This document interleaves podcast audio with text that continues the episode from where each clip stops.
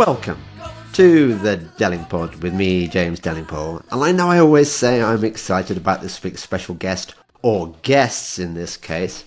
But first, a few words about our lovely, lovely sponsors. Here I am, James, with the bit you love, the bit where we talk about our sponsors and other bits of housekeeping. I haven't bothered to get into the original clothes that I was wearing for the rest of the video. I thought about it for continuity purposes, and then I thought, sod it. Anyway, various things I want to tell you about. The first of all is the event I've got coming up with David Icke in Manchester on the 15th of November.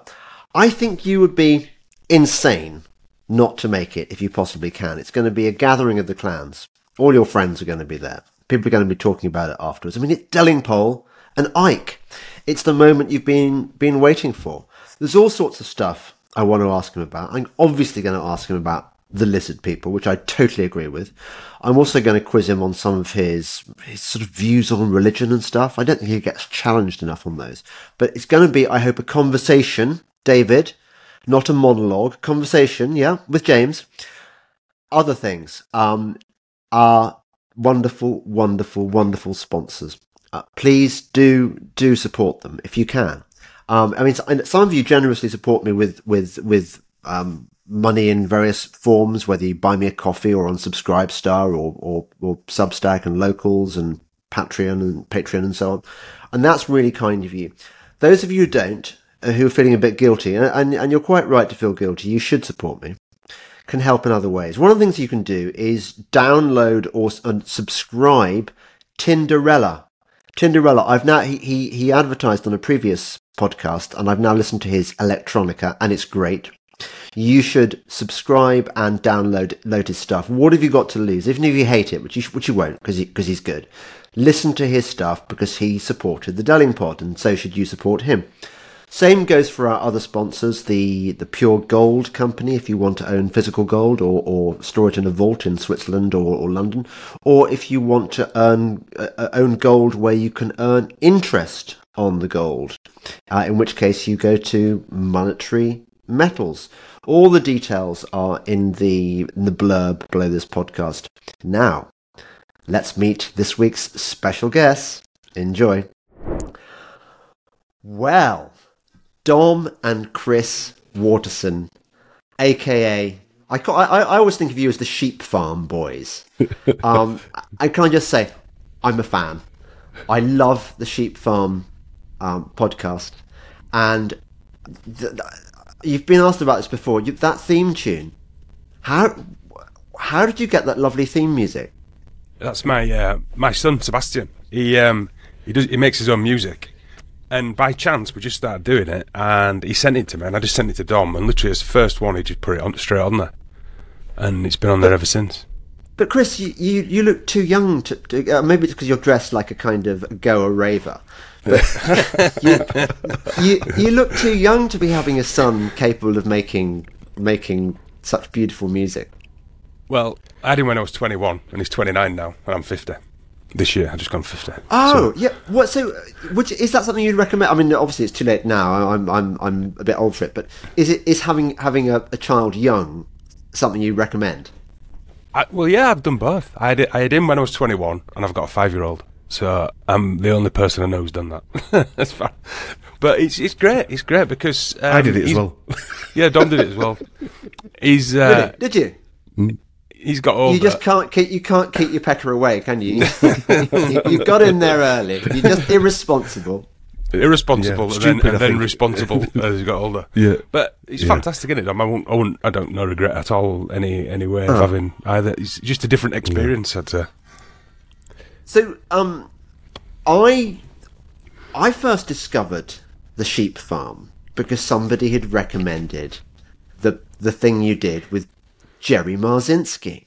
Oh yeah, and I'd like yeah. to thank you for that because I've had a better response, I think, to my podcast with with Jerry Marzinsky than than almost any other, just because it's it's a real mind blower, isn't it? I mean, it was, mm. it was one of the things that that sort of uh, one of the staging posts on my journey to to sort of proper Christianity as opposed to cultural Christianity, where I suddenly realized these demons and stuff that you that, that, that Jesus, for example, was casting out of, uh, of of the possessed, they're real. They're not they're not mental illness.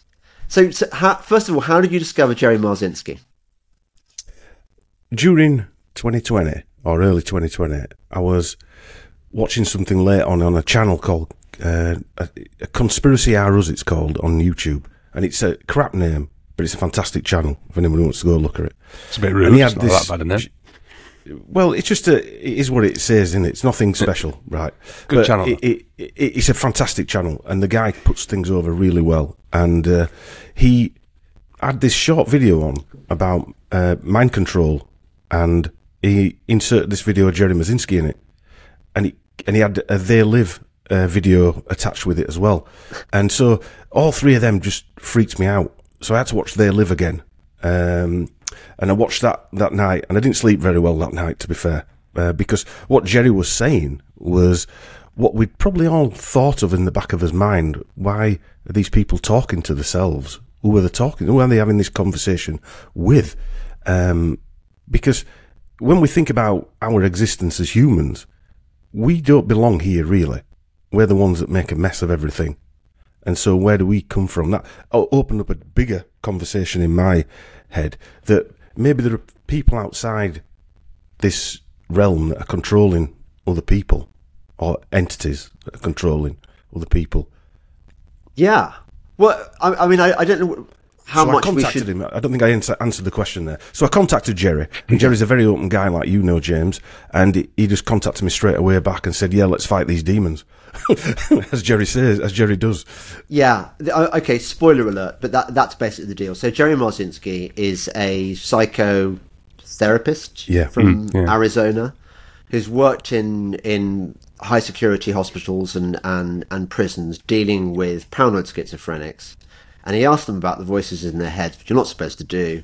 And Jerry's conclusion, and, and it led him to treat these people much more successfully than than conventional psychiatrists who just prefer to use chemical koshes. He discovered that the voices are not internal; they are external, and they come from demons. Yes. Now, you, you have to take my word for it, or, or listen to the podcast either on the Sheep Farm or on on the Delingpod or both. But Jerry Marzinsky, he's he's um, amazing. But what makes it compelling, James, is the fact that he comes from a total clinical perspective of it. So, total, I won't say naive is the wrong word because he's more than naive. He's not naive, but he came from it from a clinical perspective and he had his own realization and epiphany during the episodes he was sort of recording. Um, and the people who were interviewing, he couldn't work out that these people were telling him that these voices were talking to him, could he? And that's what makes it compelling. my favourite story is the one where the demons um, told the man where to find the the weed farm. Yeah. yeah. Uh, could do with a few of them. demons. Well, I don't. It's, yeah, they don't always act against your interest, do they? No. and, and uh, It was so he could uh, sell it to buy more crack, I think, wasn't it? to get him more in more trouble. Get in more Yeah. trouble. yeah. actually, that's true. So, so even when the demons seem to be your friends, actually, because they are They're working demons against after you. all, they're yeah. not- They're playing jokes on you. They're playing tricks. that's on you. the that's the podcast. If anyone when I when I eventually tell people you do a podcast, I try and direct them towards the Marzinsky one rather than the conspiratorial stuff. Just because I think anyone, if you don't find that interesting, there's um, oh, I don't, I don't understand how you no couldn't find it interesting. yeah. Yeah, I suppose you're you're better known for your deep dives into the backgrounds of all sorts of people, ranging from Michael Gove, my old Buddy. university mate, and um, well, Boris. Uh, as I, I hate calling him, I prefer to refer to him as Johnson these days. Um, also, a university friend of mine. Uh, to to people like George Orwell, and I was thinking, if you've probably been wanting to ask me stuff about my involvement with these people, so so so feel free at any point to, because this is a kind of two way street. Yeah. Well, how did it? Um, your, y- I mean, your epiphany and your awakening. Up, I hate the words then, but realization more than anything. And how does that make you uh, feel knowing you were so close to these type of people um, that you weren't actually in that club, if you like? Um, Yeah, it makes me feel mystified, and it, it's I find it endlessly fascinating going back into my past and looking out for threads. for clues that I Yeah. didn't notice at the time, but that you know with my with my new awareness I should be capable of of, of, of recognizing.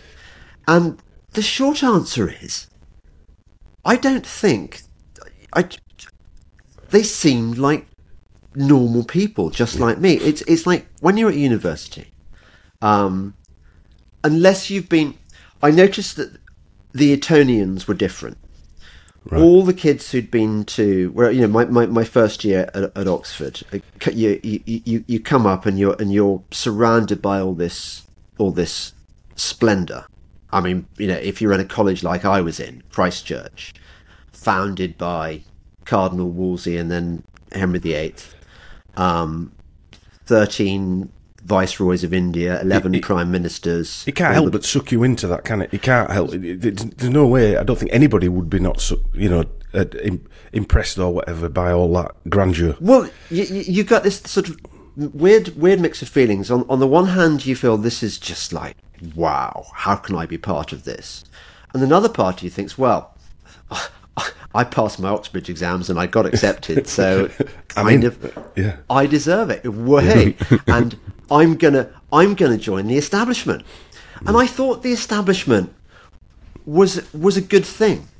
I thought that um, that there ought to be that if you're going to run a country and and at, at the time I thought well a country needs running you know otherwise you'd have anarchy then surely it's better that it should be run by the brightest and the best.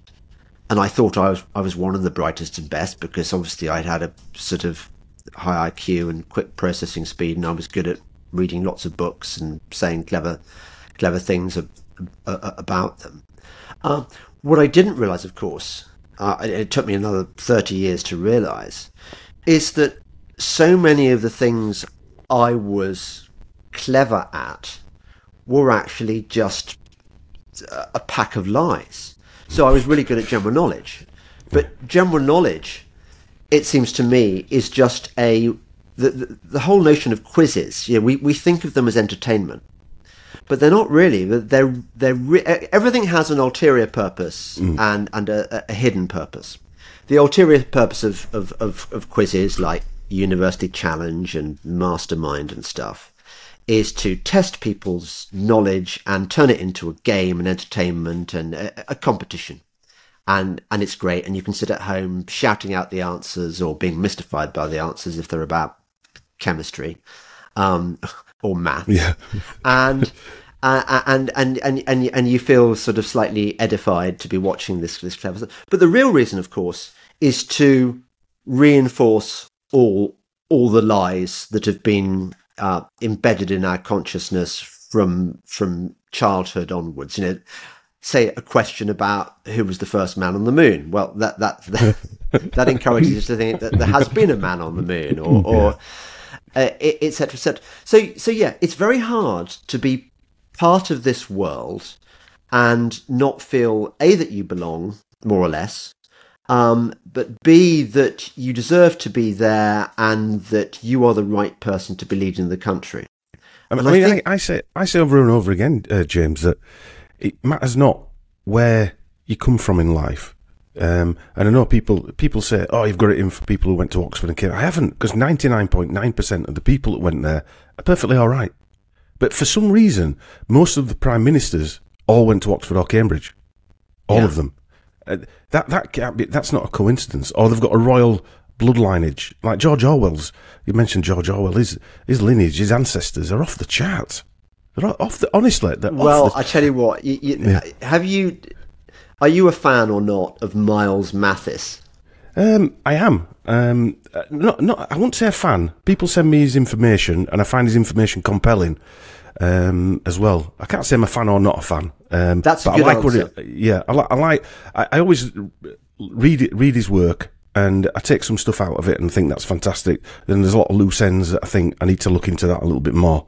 Um, I like the bridges between. I like the more solid um, connections that say that's definitely the answer. That before I'd put it out on a podcast. I, I'm, I'm, I'm pretty sure that Miles Mathis is a not a single person, but a, a, a collective, and b that he's he's very likely intelligence agencies. So it, it's it's a it's it's a limited hangout. So some Yeah. of this so so some of some of his information is gold and is probably is, is, And some of it's a probably red herring. it's true, but but uh, but he, he throws in a lot of a lot of crap there as as as, as well. Yeah. Um, but the Oxford and Cambridge thing, look, just because sometimes I listen to your pods and I think, you know, if, if only I could um, could Jump in and tell me and, and, and ju- jump in and jump in and explain stuff. So I am not for a moment defending elite establishments because I think they are all the things that you you you fear they are. They are basically incubating chambers for uh, not not mostly our dark overlords, but but the the kind of admin, the chief administrators of our Yeah. dark dark o- the civil servants of the Dark Overlords. E- yeah. e- exactly. The Do you sort, think of, the they're sort of groom, grooming grounds, James, of a, of a type? They are. They are grooming grounds. They are. They are. They sort of create the grand viziers for the Babylonian court. I don't know whether they had grand viziers, but but that kind Yeah. of. But But like, but like you, job. you described, and I live in Cambridge, so I see a lot of students. Um, you, you can't help but get this delusion of grandeur, can you? I'm sure. You know, when, like you said, you go into all that history. You can see, you can see the excitement in Cambridge students, and this, you know, I'm doing, and, and you know, you can, you can imagine what it feels like at that age as well. You're getting totally indoctrinated, and then It is that thing. It is. It is that thing at, at, at that age. It does create this. You, you can't. You can't really resist it. That that it, do- you do think that you are the alpha class. But one thing. One one point I, I, I would slightly pick you up on. When I was at Oxford, I had friends in in sort of first class universities like Bristol, Durham, Exeter. Well, I mean, th- th- those were the, the three at the time. The sort of uh, Edinburgh. Um, I mean, I think I think the rankings have changed slightly, but but but those were sort of pretty pretty first class institutions, and I did very much notice when I went to the, those those high class universities and hung out with the people there that their workload was much much smaller than ours. So we will work much much harder. We we, we were doing two or three essays a week, and you had to prepare for those essays, and you had to read a lot of books for those essays, and you couldn't wing it. I mean, I love winging it, but you really couldn't. You had to read the book, or you'd be torn apart in your tutorial by your tutor, which you tend not to get to such a great degree at the other university. Only in Oxford and Cambridge really have that tutorial system. And the other thing that I became very aware of is You're that, saying it's like the SAS of uh, universities, Cambridge and Oxford. yeah, absolutely. The- the- and, and so inevitably, when you do probably twice as much, three times as much work, you, you your brain is forced to work harder. You you have to absorb more information, so you're much more on your toes. But the second thing I noted is the people at Oxford and Cambridge really were cleverer. They had they had faster faster mental processing speeds. I think that's that's what it came down to. The quality of the conversation, the vocabularies, just just details like that. I, and, and I've so I would never write off. Ox- uh, There are many things wrong with Oxford and Cambridge. I don't think we should write it off either. I think there are elements to all these places that you should have your best and brightest people running the country, but there shouldn't be the psychopath element of it. well, well, no, but I think how it works is you. You asked me how I noticed what, what I noticed about people like like Boris and stuff. Um, yeah, and I was saying that the, the the Etonians and the people who've been to Westminster. Westminster is fancies itself as Westminster kids think they're smarter than Etonians. Maybe they are. I mean, it's a it's, it's a sassy London school. They're like Did like Rishi go like to Westminster? Did Sorry? Rishi go to Westminster? Did Rishi go to, to Westminster? Um, no, Rishi was at Winchester. Winchester, that's it. Yeah. Yeah, W- Winchester is the other one. Winchester thinks of itself as the as the uber academic one. Right, So okay. yeah, yeah, yeah. But anyway, the the ones who'd been to certainly that certainly Eton and, and Westminster had this kind of savoir faire. They just this yeah arrogance, if you like, intellectual arrogance, um, definitely, but also social arrogance. They they really felt like they were there already. So they came ready prepared for this. They already knew they, they, they ruled the world, whereas those of us who came from kind of minor public schools or grammar schools or whatever were just getting used to the idea that we, we, we should we should run the world. but you think about this. So so I um sorry, I, I mustn't talk too much because actually this is this is a podcast with you. But but, but but at the same time, it's a chat, isn't it? So Yeah, Yeah, so, yeah, uh, yeah. right. Crack and on. I know let's, let's go where it goes. I know that you're curious about this about this. Yeah, yeah, um, very much so. this this stuff. Um, and I've completed what I, what I, what, what I was going to say about that. Um, it'll come back to me. So I've got I've got as I told I told Dom earlier earlier before we started. I've I I fell off a horse and um, I've hurt my back and I'm I'm I'm slightly in, in pain, which is which is distracting me from. Uh, We, Something we you don't know, been- actually, James. We used to ride horses. I know he doesn't know because I've told Oh, him. you didn't I do know. All right, you didn't know I, that. I, this is this is another reason why I, f- why I feel a bond. Oh yeah, what I was going to say to you was, I think that um, that my I had an Anglo-Saxon tutor called Mr. Hamer, and Mr. Hamer was, I gathered, in charge of MI5 or MI6 recruitment. Wow. And I remember thinking, oh, I hope one day that Mr. Hamer is going to call me aside and said, "You seem a, you seem a, A good chap. Yeah. yeah, a jo- jolly good chap." And of course, you know, at that age, you can think, I'd quite like to be James Bond. Yeah. And I'd quite like to be protecting my, my country from the evil forces of Russia or whoever the designated Yeah. enemy is. And at least I like to be given a shot at this. I never got the knock on my door. Now, I thought at the time this was just because I wasn't made of the right stuff. Uh, and in a sense, I was right, but for the wrong reasons. What they're looking for is not upstanding, decent chaps who, you know, with values. What they want is psychopaths. Basically, they want they want psychopaths and people who are um, have got blackmail that they uh, uh, things that they can on them. be, Yeah. use against so, so, so that they can be controlled. And it's the same with company CEOs, isn't it? That, that, that, that they're all they're What all surprises me there, James, is that uh, you actually knew that this guy was either a possible or was definitely a recruiter for the intelligence services while you were at university.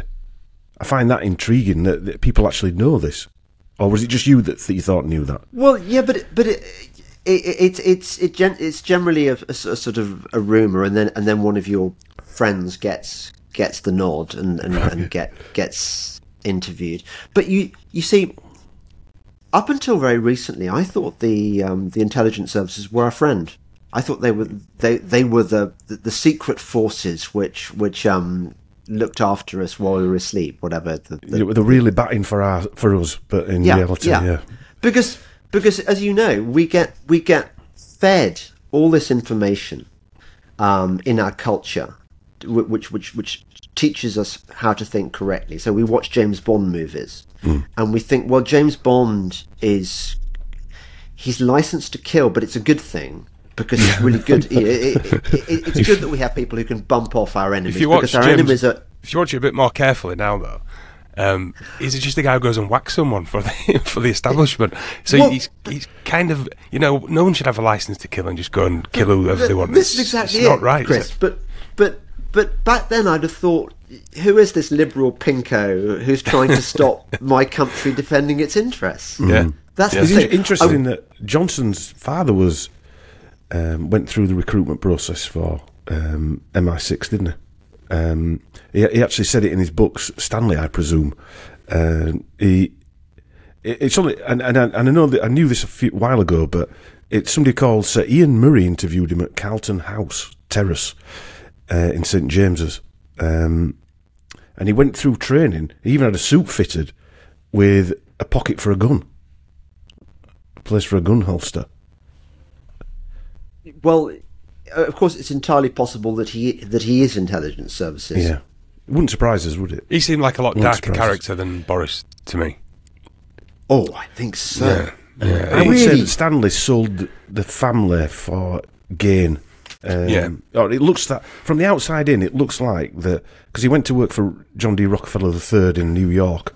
Then he ended up at the UN and the World Bank, and then he ended up at the Population Control. So he's got that cycle of um, working for these upper echelon elites. Maybe he Wrote was a couple- promised something. Wrote a Um, couple of eugenics books. Yeah. Oh, I, I, I think just the name John D. Rockefeller is is the most massive tell. Mm. Yeah, yeah. We- We're not uh, jumping to conclusions, I don't think, there either. But by by it worked directly for John D. Rockefeller III.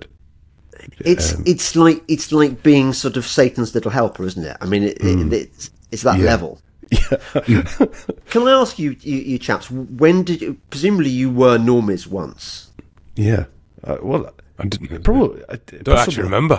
I don't actually remember it's that long ago. I think was I, had hair then. It was sometime in the eighties when I had uh, looked like one of the Pasadenas. I think we we we we, we you know, had a big quiff at that time.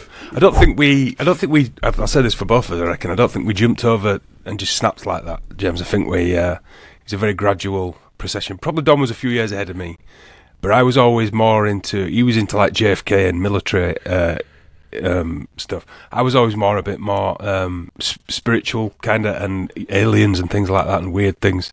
Dom was a bit more fact based.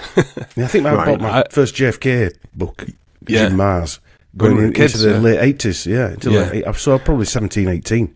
And then I moved away when I was 19, and we kind of just discussed things, but we've both kind of got crossed over into both areas, I think, now. But um, I think my big one was um, the Second Iraq War. That was when I was saying this is wrong, and people were calling me a um, uh, unpatriotic and stuff. Uh, I think that I think that was my proper big kaching moment. I think. It's isn't it weird at the moment with the stuff that's going on in Israel? Yeah, how people who one would have one might have considered awake um, you know who, recogn- who who know about things like false flags who know about things like that that many many terrorist incidents I'm not saying necessarily this one but but but most terrorist in- incidents certainly in the last 10 years or so are faked because it's easier I mean if you if you um, uh, listen to Ole Dammegard. I mean, he's he's he's good at exposing this, and all these people who who know that 9/11 was an inside job, know the moon landings were faked, know that the world is run by this evil predator class which uses the entertainment industry and the media to lie to us and to shape the narrative and so on. They're suddenly going, yeah, but this time it's different. This is a really really bad thing, and we need we need World War Three now. yeah. It's so scary, It's- though, isn't it, for people to accept that it could be a planned, whatever the uh, event is, it could be planned, like 2020, like 9 11, like 7 7, like any anything, that it could be planned. The, the, the problem with that, thinking it could be a false flag, you're actually thinking that nobody got harmed. And that's not what a false flag is. Uh, it could people might not get harmed, or people could get harmed, or it could be a byproduct of the false flag. It, the the the fal- a false flag is a lie, basically, isn't it? That it was set up by people with an intention to confuse. I don't think there's a war started without a false flag. Is there? No, That I can think of. I, you know, I'm tr- I'm trying to think of one. Um, World War Two certainly was uh, both Pearl Harbor and what went on in Poland. I think at the beginning of, of the war. Was it the Reichstag? Didn't they World bomb the Reichstag and blame it on that was, Jew- that Jewish was Polish? earlier on. That that was Earlier earlier on. Uh, yeah, that was getting more or less getting Hitler into power. Getting it? Hitler, But, yeah. yeah, it was the But- invasion of but- Poland, wasn't it? Which was So set up here's- as a Here's the thing about that. You said something earlier about about you know we, we humans mess things up, and but I I sort of I'll be in general about- there in my term. Of yeah we yeah, yeah no I mean yeah. I, I, I wasn't going to sort of tear you to shreds on, on that particular point. you can do if you want. I might learn something. but no, you you you guys have been on on the, the the freedom rallies of various kinds, and you've met awake people. Did you know what? I've never been on a freedom rally. Have you not? No, I've never been on one. And and and the re- do you know we do our thing on our thing. I like my research. Uh, I've done a few talks. I've been to see Mark Devlin do a few talks, and I met a few people there. And you meet interesting people, as you know, doing doing this. Um, and I don't get time. I prefer to spend my time I, w- I researching. I wanted to go on one of the lockdown matches, but Yeah. because I'm not very internet savvy, it always happened. Then I found out after. So, Yeah. 'cause I'm Yeah, not it's really like- uh, it's like Facebook, orbital raids. Instagram. Yeah. and I'm like, oh crap, this already happened. Chris Chris ironically is more social sociable than I am. He's a he likes the pub culture, go and have a pint with someone. Whereas I'm not a drinker and I'm not into that uh, meeting up with people really. Um, I'm not saying I'm an introvert. I used to be a clubber, but um, I'd, I'd keep myself to myself now. Really, Well, I do. To be fair, if I, I don't very, very Yeah. often go anyway. Okay. Well, I can give you an analogy if, if, if, if you're a clubber. You remember when you went to your first your, your first club and you got pilled up, um, and everyone was just amazing, and everyone was your friend, and it was just extraordinary. You saw you saw the world um, anew. That's how it felt on a lot of those those marches through London, etc. You felt like you were meeting the most beautiful people in the world, and it really was like all that rainbow flag Uplifting. bollocks that they Yeah. shove up our, our bottoms. Yeah, Um, with no know. KY. Yeah, People, people, people of no KY. People of all creeds and colours, holding hands under a rainbow flag. But it, but it, except this was this was real, and you had, you know, all the diversity, all all ages, people from all walks of life coming together and loving each other, and you really felt felt the love. And I reckon that this is this is human beings in their natural state. I Purest think form. most Yeah. of us, I mean, really most of us, what we want is is to be happy, to love one another, to to create a family that we love, and we want to give them a good environment, and we and, to, and we want to teach them about the world, and we want to make things and want them to have even better lives than we've had, and hmm. so on. We don't really w- want to be concerning ourselves in what's happening in countries thousands of miles away and whether it's about time we bomb, bomb the shit out of them. It- No. That that that stuff seems to me an external thing and it's my my belief that that our natural state is Eden. We're living in Eden, but unfortunately, we've got the constant presence of the snake, and I suppose the snake in this case would be. Well, who do you think? Just outline to me what you think's going on in the world. Who do you think is calling the shots? Where? Who are they? Well, who? It's a good question. Who are they? I mean, are there several different groups groups that uh, work together sometimes and work against each other? But are they really the top table? Uh, are they are they just the managers of this place that don't agree sometimes? And are there other entities like the same sort of entities that Jerry speaks of, or is there a, a god um, uh, that Christianity talks about? We don't know these questions, do we? Because nobody's ever come back to tell us, really. I know you might argue with that one, but nobody's ever come back to, to tell us these things. But um, so, thing so who runs it? I think all, all of the normal equate, all the people who run the banking, whatever it is, is it an individual or an individual set of families? Seem, certainly, when you do the research, all the same names seem to pop up: Rockefeller, etc., etc. When you do the genealogy, they all seem intertwined to certain areas in time. Um, like when if you go to Baden-Württemberg in Germany, a lot of the families seem to come from there or around Frankfurt and places like that at a certain point, and then get moved out, come over to the UK, go to America, and all of a sudden America pops up. And so a lot of these families, when you go back, like Schwab, Schwab goes back to Frankfurt to a, a rabbi in Frank, in Frankfurt. That's the Schwab name genealogy goes back to that rabbi in the 1400s in Frankfurt. There's no denying that, right? I've got, I've seen the, and it's not me that's done the genealogy. It's actually a Jewish project to follow the families. So it's actually a, a, an official university that's done all this research, but they're not researching it for the reasons we would to see the whole process. Um, so who runs this place? I think they've just got so many managers blocking that direct access to these people. We, we probably never find out that. We just see the sort of shadows of who they are. Yeah, I hadn't heard about the Baden-Württemberg. I'm using that as a one example, by the Connection. way. Uh, yeah, uh, it, it is a, an interesting. You know, even the Rockefellers come and all the is it the Huguenots, uh, the the the guys, that, the uh, French Huguenots that came came to England and then America. Rockefellers were mixed in with them. They were married then into the royal family. Um, so the Rockefellers have got a royal line- lineage. Um, have they? So have yes. you have you done have you done one on the Rockefellers? I will be I will be producing that at some point. We did a bit of it in the last Orwell one because we were trying to show that Orwell is his his ancestors go back to Edward III, which then obviously Edward II, Edward I, etc. Um, and Although so to be fair, Dom, we all do. Every English person. well, that's what everybody says. However, that would mean when Edward III was a busy boy, and that would mean all his offspring was um, My, I wouldn't have said my ancestors all go back to Edward III.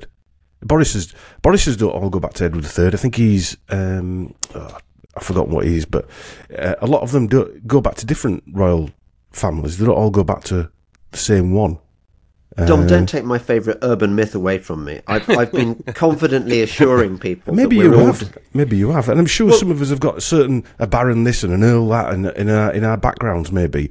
But there's a certain thing that seems to like Blackpool Rock that runs through some of these characters. Yeah. Um, uh, and I'm not saying it's just that they've got that lineage. There will, will be other um, aspects to it, like what you were talking about. Why you didn't say get an approach from the intelligence services? Maybe they realised that further down the line you were going to be thinking the way you are now. Uh, well, that's really that's a really interesting. I mean, that's that's kind of um, we're bringing the supernatural into it, and and I and I do wonder about that. I do wonder because look, They have they have skills and use skills and technology and things like that that we'll never understand. The, Yes. the black arts, uh, black dark occultists, whatever. Um, One thing for sure is that they, they, I think the whole game is, if you like, and what they get off on is um, getting good people. Because I like you, James. I think most people are good. I think left alone, I think we're good. But getting good people. I told to you it was do- positive, didn't I? yeah, yeah, yeah, man. But it's getting good people to do horrific acts, isn't it? Um, like we're Yes. watching in um, wherever now, Israel now, and like like the uh, Iraq war. Every war, it's just getting normal people who think they're doing something good. Because both sides have been propagandized by their own team, aren't they? To go and do and killing, maim each other and dis- uh, horrible stuff that no one would ever do. No one would ever dream of doing it, would they? And now you've got people cheering the whatever Israel, whatever, to, to like I said, to, to annihilate these people and the families. I mean, I've never seen a Palestinian in a tank. Have you? You see kids throwing rocks at tanks. Or a fighter jet. Yeah. You've got to ask. You've got to ask why the kid's got a rock in his hand. Not let's run over him. You know, I don't know. Well, well, yeah. I, I, mean, I would argue on, on, on that particular point that it's it's neither side neither side's fault. I mean, in terms of ordinary ordinary Jews, Yeah, boots in, on the ground Israel people, being yeah. called up for the IDF, um, and Palestinian kids that throwing rocks and getting getting shot. They're all victims of Mm-hmm. what I call the predator class Mm. that that creates these these dynamics and, and this this narrative and this agenda, which pits us against one another, whether on the grounds of race or religion or sexuality, because divide and rule. That's how it works. If you apply pressure to somewhere, you're going to get uh, intention from that person you're applying pressure from, uh, and it's generally the wrong one if they've been given the wrong information. yeah, And so the release is to go do something violent or what have you. A, a bit like James Bond. I'll go kill somebody, but I won't ask why you want me to go kill that person. And that is that is the ultimate, isn't it? That's the they're being basically programmed to do that. Like the the doctor who was going around giving people a three dart finish in 2021, who's trained and should know better to ask questions, didn't ask any questions and just gave something that was experimental to people without even looking into it. yeah, yeah, yeah. Have you uh, heard, uh, come across um, this guy? I've, I've, forgotten his name now. Um, who's written this book about how all the shares in the world, you know, when you buy shares, you think that you are the owner of those shares, but you're not. The the central bankers have changed the laws so that you you're all you are is the so-called beneficial owner of the shares, and you you can in, in when times are good, you can you can claim your dividends and you can buy or sell your shares, but in certain eve- events of force majeure, um, your shares no longer become your property, and they can be claimed instantly by these shadowy figures whose names we, we don't know, and genuinely you will own nothing. That, I mean, because obviously, even if you don't own shares, your pension your pension fund does. The, the economy depends on on on one way or another on the companies that that in which people hold shares, and we're about to witness. I think. I mean, in the next two or three years, this massive uh, wealth confiscation on a scale that has never before been seen, and yet people are just going around thinking well, isn't it great that we've recovered from COVID and now we can move on with our lives? Well, as soon as people started banging pots and pans, and our friend Mr. Sunakers uh, started throwing 500 billion into the economy, we knew there were going to be payback. Um, and this is the pay. This is the start of the payback, isn't it? The, Yeah. The, the, it's I can't. Do you know when things slow down normally? Normally, you get a sense that there is a little bit of optimism that it's going to bounce back. But this is different. This has got a different smell to it, uh, taste to it, where there's all the LGBT, you've got the Ukraine, you've got the, now the Israel, you've got all the global climate boiling change bollocks, uh, you've got all the other stuff. Uh, Every day there seems to be another scariant going around that you need to have several jabs for. Um, they've got all this other stuff in the background now as well that know, we know they're going to throw at and us. at, at the Uh, same time, most of the nation's been poisoned. Most of the nation's been poisoned. And then I, I, I see, James. I see all this stuff. I mean, from not so much the Israel, but from the everything's just a distraction from the real thing that's happened, which Yeah. is a lot of people have took a thing and it's damaging a lot of people and fertility's da- and all this stuff, but it's not ever spoken about. But we've been distracted by, you know, Russell Brand a or whether, here, Russell Brand. or- whether whether Schofield bummed that kid or wha- whatever else happened. Do you know what I mean? It's just all. I think it's all distraction. And I think when when there isn't a distraction, they come up with a big one. And I think that's probably why that they decided the Israel one should happen now because we all knew that was coming, didn't we? We all knew that that was going to happen at some point. Yeah. Um, well, uh, the, I think the Ukraine one's falling, c- going cold now. And whatever they needed to get out of Ukraine, whatever the reason Just for all that has gone on, they've they've got out of it. And uh, Have they just moved a lot I of weapons somewhere?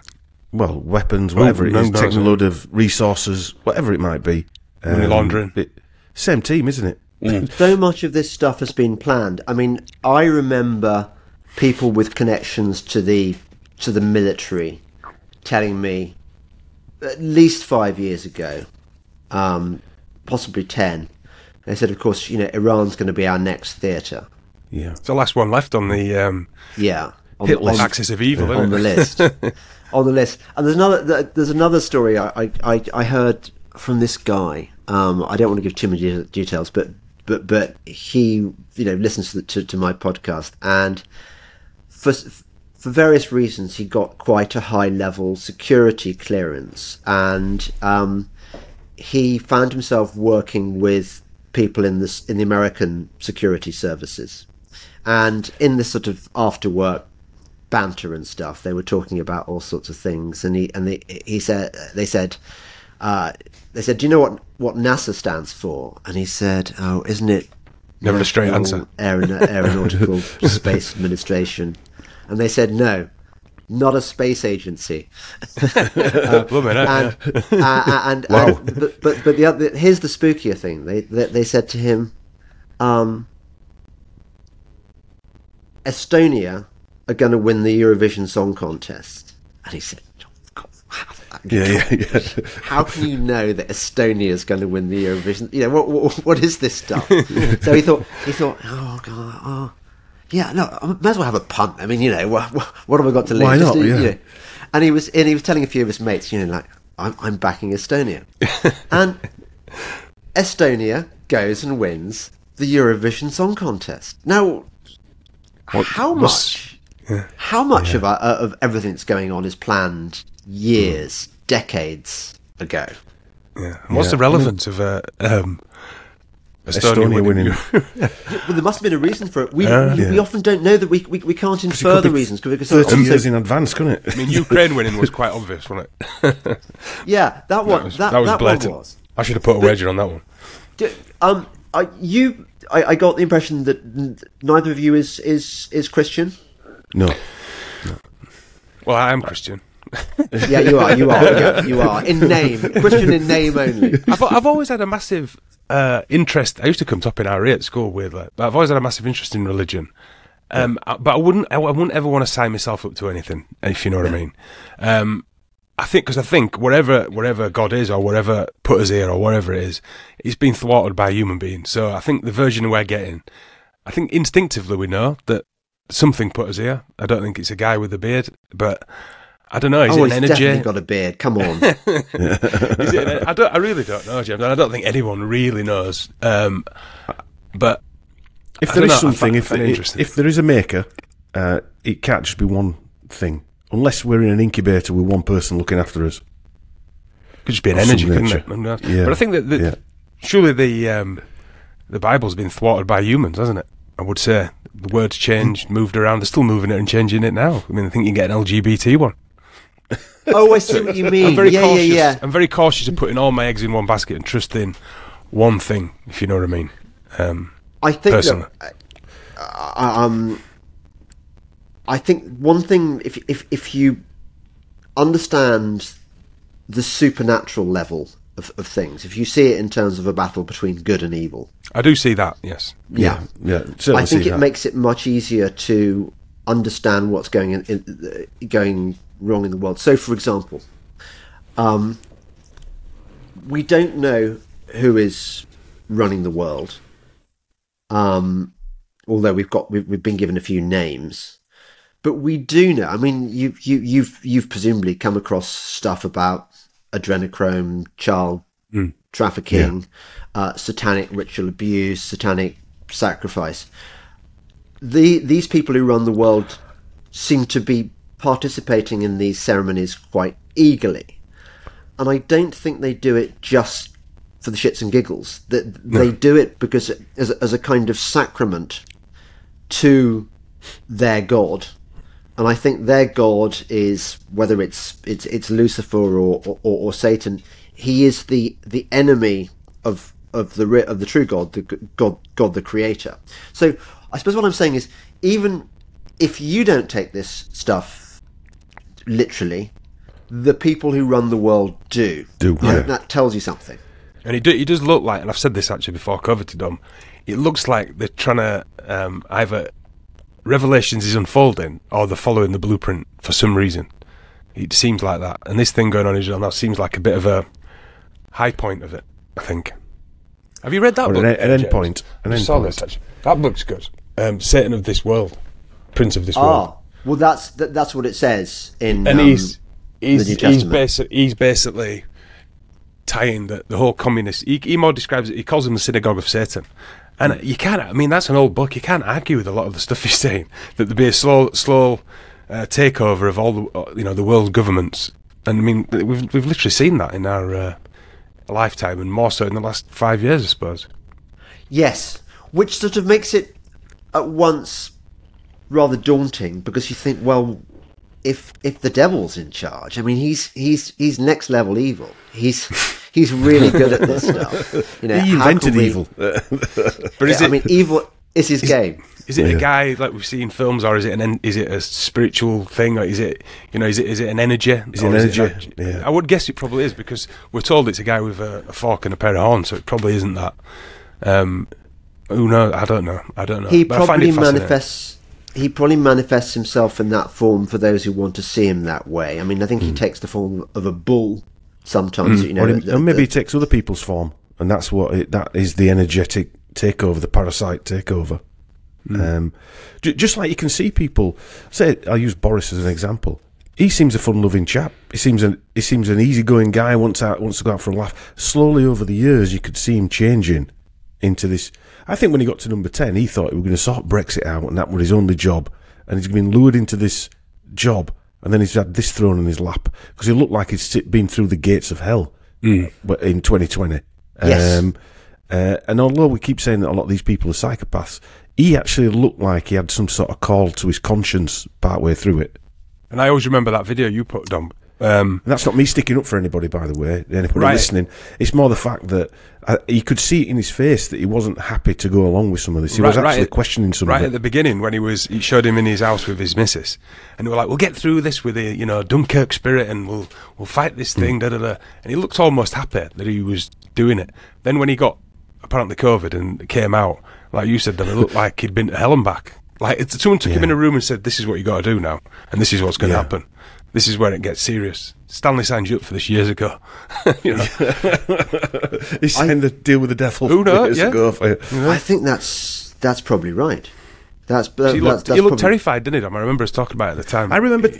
I, I read a lot of World War One uh, diaries of people that were in the trenches and things like that. And I was watching something the other day, and there was orders to. I forget. which- I think it was a Somme, and they told them to go out and they told them they were going to lose a lot of men. It was it was the the guy in the the, the, the guy in the probably the captain um, realised that the orders had been given.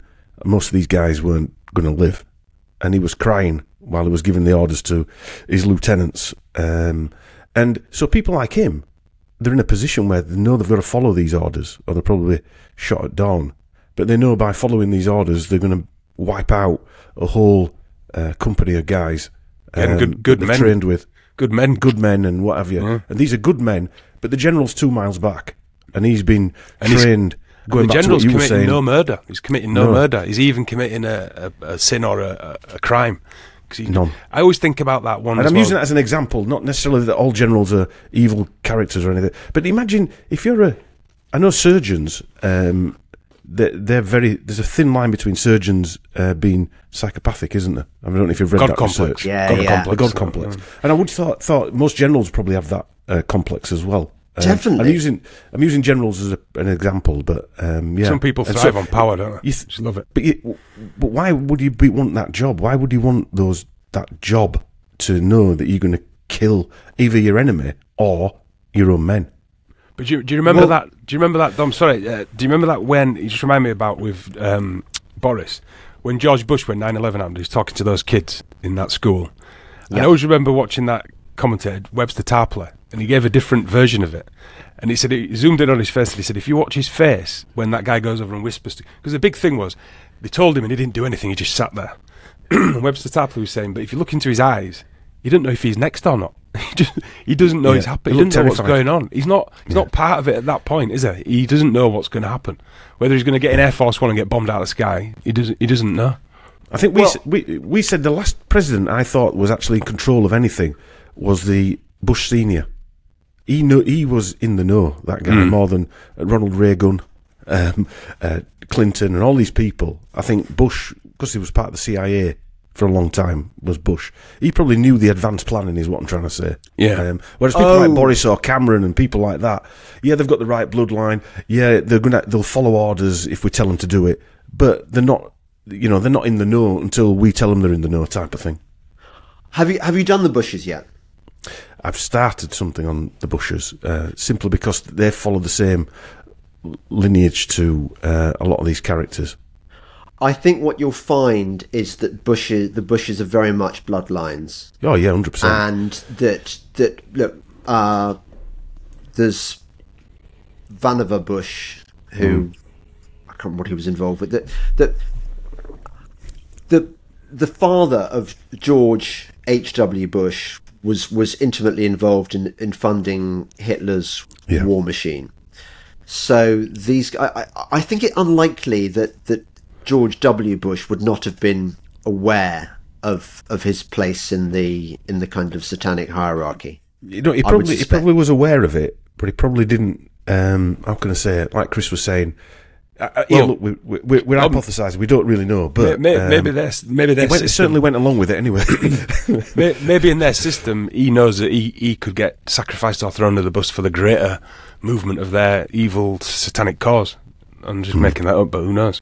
That, no that I think they they certainly have no qualms about sacrificing their own for the greater evil You know, what, I would, say- what I would say about uh, Johnson is that he he he, lie, he lies. He lives his life through a lie, and it's been proven and proven not just by me or Chris or anybody else, you know, by loads of people. And this last case, I mean, was probably a minor lie. Like he had a party at number ten and lied about it.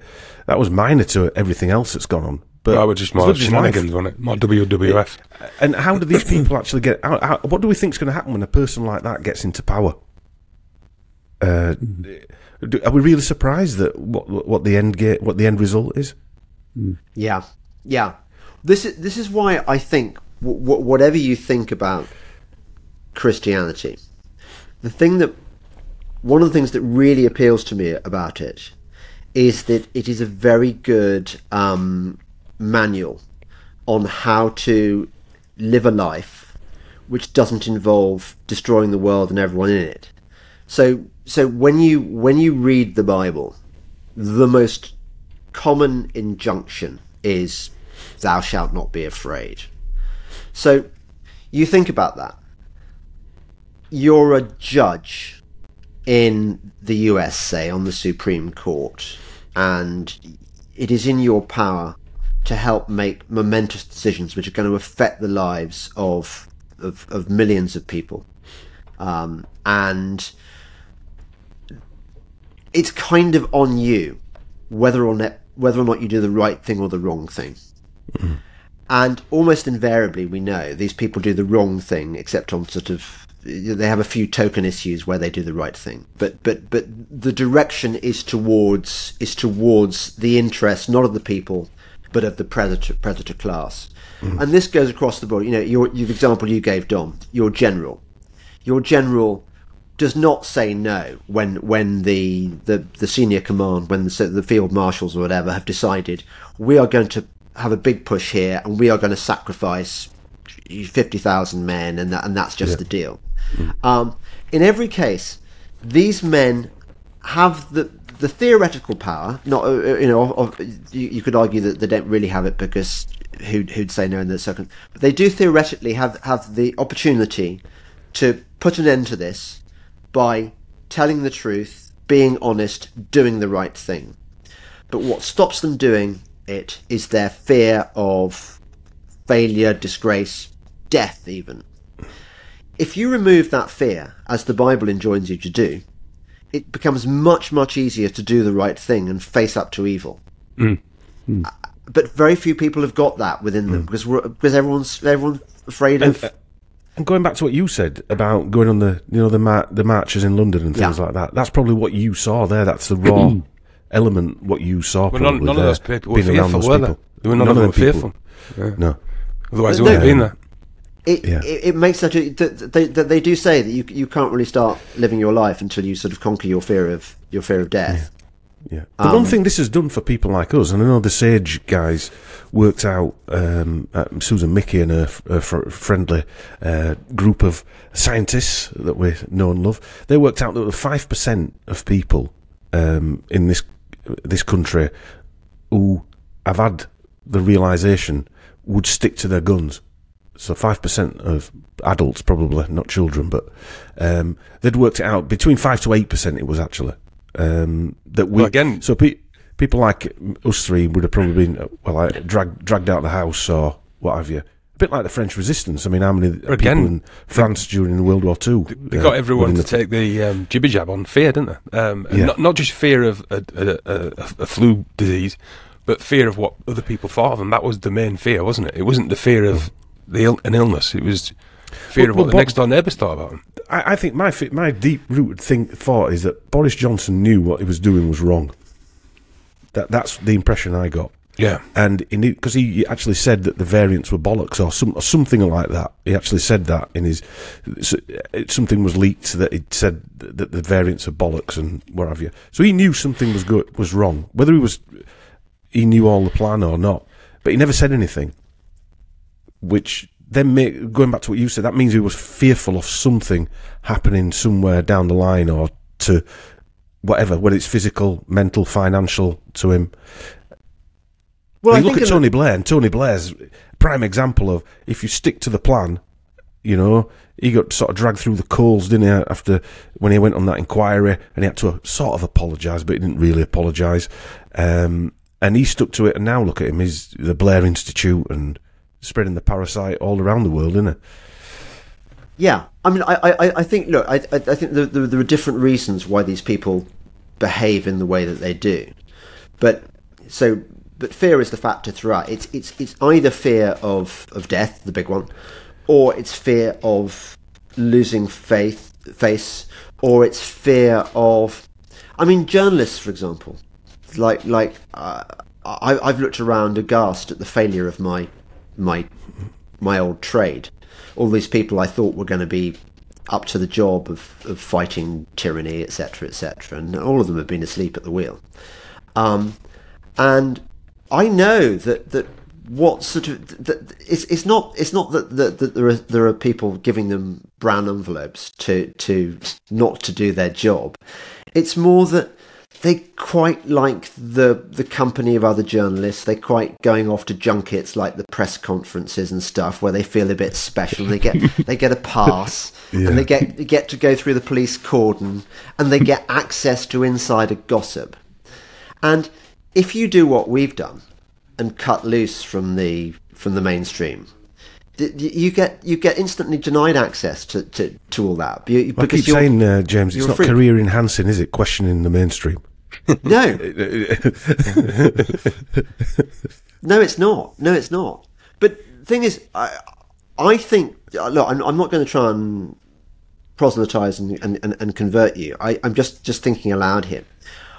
I, I think if you are where we are, if you are awake, uh, it becomes almost inexorably logical to take the, the, the Christian path because you can you, what you what you do is you have a kind of an intellectual structure to uh, honored by honored by time and tradition. You know, I mean, some of the brightest thinkers of the last two thousand years have been working this this stuff out. But for example, I think it answers your questions about like how can I have been with these people at Oxford and not seen them, um, you know, for who they were? And I think what it is is that sin and evil are sort of incremental processes. That it's it's it's not like people are born with with with red eyes and um and six six six on there because that would be easy, wouldn't it? It'd be bloody easy if you could just Yeah, yeah. I mean, particularly with you, Dom. I mean, you, you, you've got nothing to cover it up.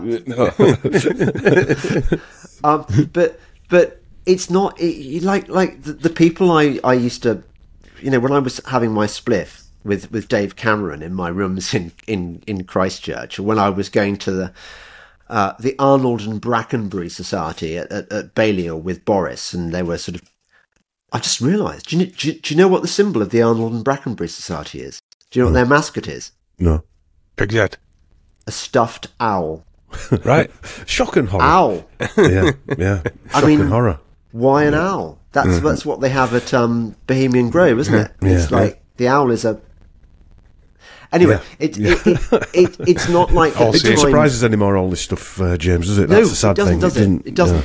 No. no. Um, but I think that, that what happens is that they, you know, Boris, for example, the, the, the famous tape of him sort of um, giving the address of a journalist or being asked to give the address of a journalist to Darius Guppy, um, Yeah. who's who's you know wants to get him beaten up, and Yeah, Boris sort of, yeah. so so so you you go there and you think, well, I, I feel a bit naughty, but I got away with it. So and then you make another step, and and then it's another step towards. I know I I don't want to do this, but I'm required to give the entire country this experimental kill shot. Ye- Yeah, he, he's he, but uh, from Boris's perspective, it was quite. He was he was on TV um, all the way through the two thousands before becoming mayor. Uh, he was on Have I Got News for You? He was a presenter, and he could you could see that he was being not necessarily we knew he was going to be lined up for prime minister, but me and Chris actually said this guy looks like he's been lined up here. We didn't know Create- who Boris Johnson was creating a Yeah persona, weren't they? A this persona of persona. this guy with the messy blonde hair, and he was just one of the lads, and all that carry on. And all the way through the 2000s, he even got a a, uh, a BAFTA nomination for presenting, for being part of the team that presented "Have I Got News for You?" Yeah. So all this credibility all the way through, even though they know he's a, he's a liar, even though his first job at the Times he was sacked for lying. And Gavin Hastings, uh, Sir, uh, not Gavin Hastings, Max. Uh, Max Hastings took him under his wing um, and got him another job, I think, at the Telegraph. And then he was friends with uh, Baron Lebedev, as he is now. I think it's the Telegraph or the Independent, who was whose father was a Russian KGB agent who was go- he was going to private parties with in, i i his villa in Ro- in Italy. Um, I mean, why is this had never been released anywhere? Why? Why? And the, the, it was actually released. Somebody made a TV pro. Somebody made a, a documentary about it. I've downloaded it. Uh, it was uh, quite a well-known journalist. I forget his name now. If they- Um, they had an opposition, why is Labour not trouncing him with all this this up. information? Why are they not trouncing him up that he's going And- to private parties with strippers there? Why? Why? Why? Why know- uh, where was our invite? Another another thing, another thing. I remember seeing him in Parliament when he was, you know, this persona with his scruffy hair, and you know, it, people liked liked him because he was a bit bungling, and it made people feel like they could do what he's doing, possibly. But I remember seeing him in Parliament once before he stood up, and he, he rubbed his hair so it all stood up on end, then stood up, and I thought, why why would you do that? You know, why would you make your hair stick up before you stand up to do a speech? So Been it, was, it was part of the Oh, persona. it looks like yeah. he has. Yeah. Part, part of the persona. like- Uh, By as he way- built this persona, as he built this persona, like you were just saying, he, he seemed to get away with things, and it's like, wh- who do you know, right, that does everything wrong, but their career is on an upward trajectory all the way through. It just doesn't. Right, once you might get away with something, twice you might get, but you're not going to keep getting away and getting away and then become mayor and then get keep making the same mistakes and then become prime minister. It, it- it shouldn't work that way. No, unless, of course, um, the more mistakes you make, the more um, Get bailed biddable out. you become. Satanic credits you get. well, well, yeah, o- okay, on, on, yeah, exactly, yeah, yeah, yeah. But also, the more blackmailable you come, Yeah. you become. Yeah, good point. Yeah, that's I- what they I- do You know what? The point you made, James, about the, the teacher at, um, at your college at, uh, that that- who you thought was an agent for, or a a, uh, a possible agent for MI5, if you like, or a, a, a recruiter, um, and you didn't pass the test. If, in essence, Yeah, it be? It, wouldn't it be interesting to know not who passed the test as in individuals, but why they chose them and didn't choose other people? That would be because let's just say un, we- we've all heard about Manchurian candidates, and I look at say academics now, and a lot of them as a Manchurian candidate, but an academic Manchurian candidate. They probably don't even know they've been programmed to deliver this message. They're not necessarily Sirhan Sirhan, uh, who's left there high and dry in front of Bobby Kennedy with a gun. Um, but they, they, actually Boris Johnson could be a Manchurian candidate as well. He didn't know what he was doing all the way through. He might have got an inkling that it was somebody greased the tracks type of thing. Um, you understand what I mean there? But they're Yeah, choosing like- specific people out there to do specific roles, is what I'm trying to say. I'm sure that's right. I'm sure it works me- much better if they don't know they're being used or, or they're unaware of the of the extent to which they're they're, they're, they're, they're being used. Yeah, so it's it's on a sort of need to know basis. Yeah. Like a compartmentalisation of that. And they might have had 10 people that they said, right, these uh, Damien offspring, we're going to choose these, one of these people uh, in 20 years' time. Uh, to be that, because they can't just pick Boris and say in 2020 he's going to be the guy. Uh, I just don't think it'll work that way. I th- that accords with, with, with my own theory on this. That, that you're right. That they, they create a load of, well, I mean, you've got the the, the the the training ground, haven't you, at Oxford and Cambridge? So they've got they've got this, you know, thousands of, of, of potential recruits, and they've got spotters, and they they groom them, as, as you say, Chris. They it, it's a it's a grooming grooming zone, and some of them are going to come good. It's well, you know, it's like training racehorses, isn't it? You don't know which ones yeah. are going to be. Yeah.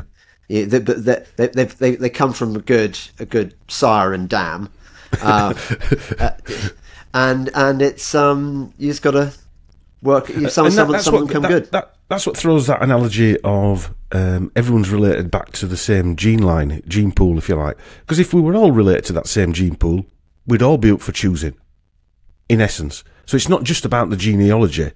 Um, it's about certain characteristics within that as well, isn't it? I think so. Hang on, just get my, my glass of water. Yeah. Um, Do you think he'll cut this bit out, or should we, can we slag him off before he gets back?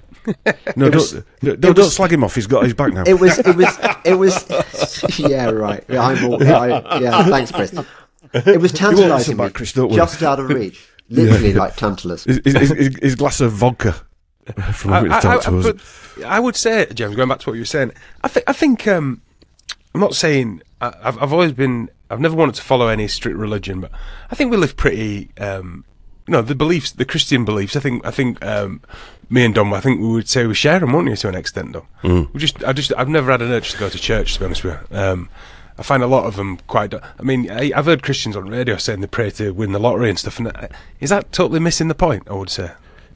I, I'm not sure that, that, that, that Jesus would be thinking, Yeah, just, Yeah, I'll let you just- win this lottery this time.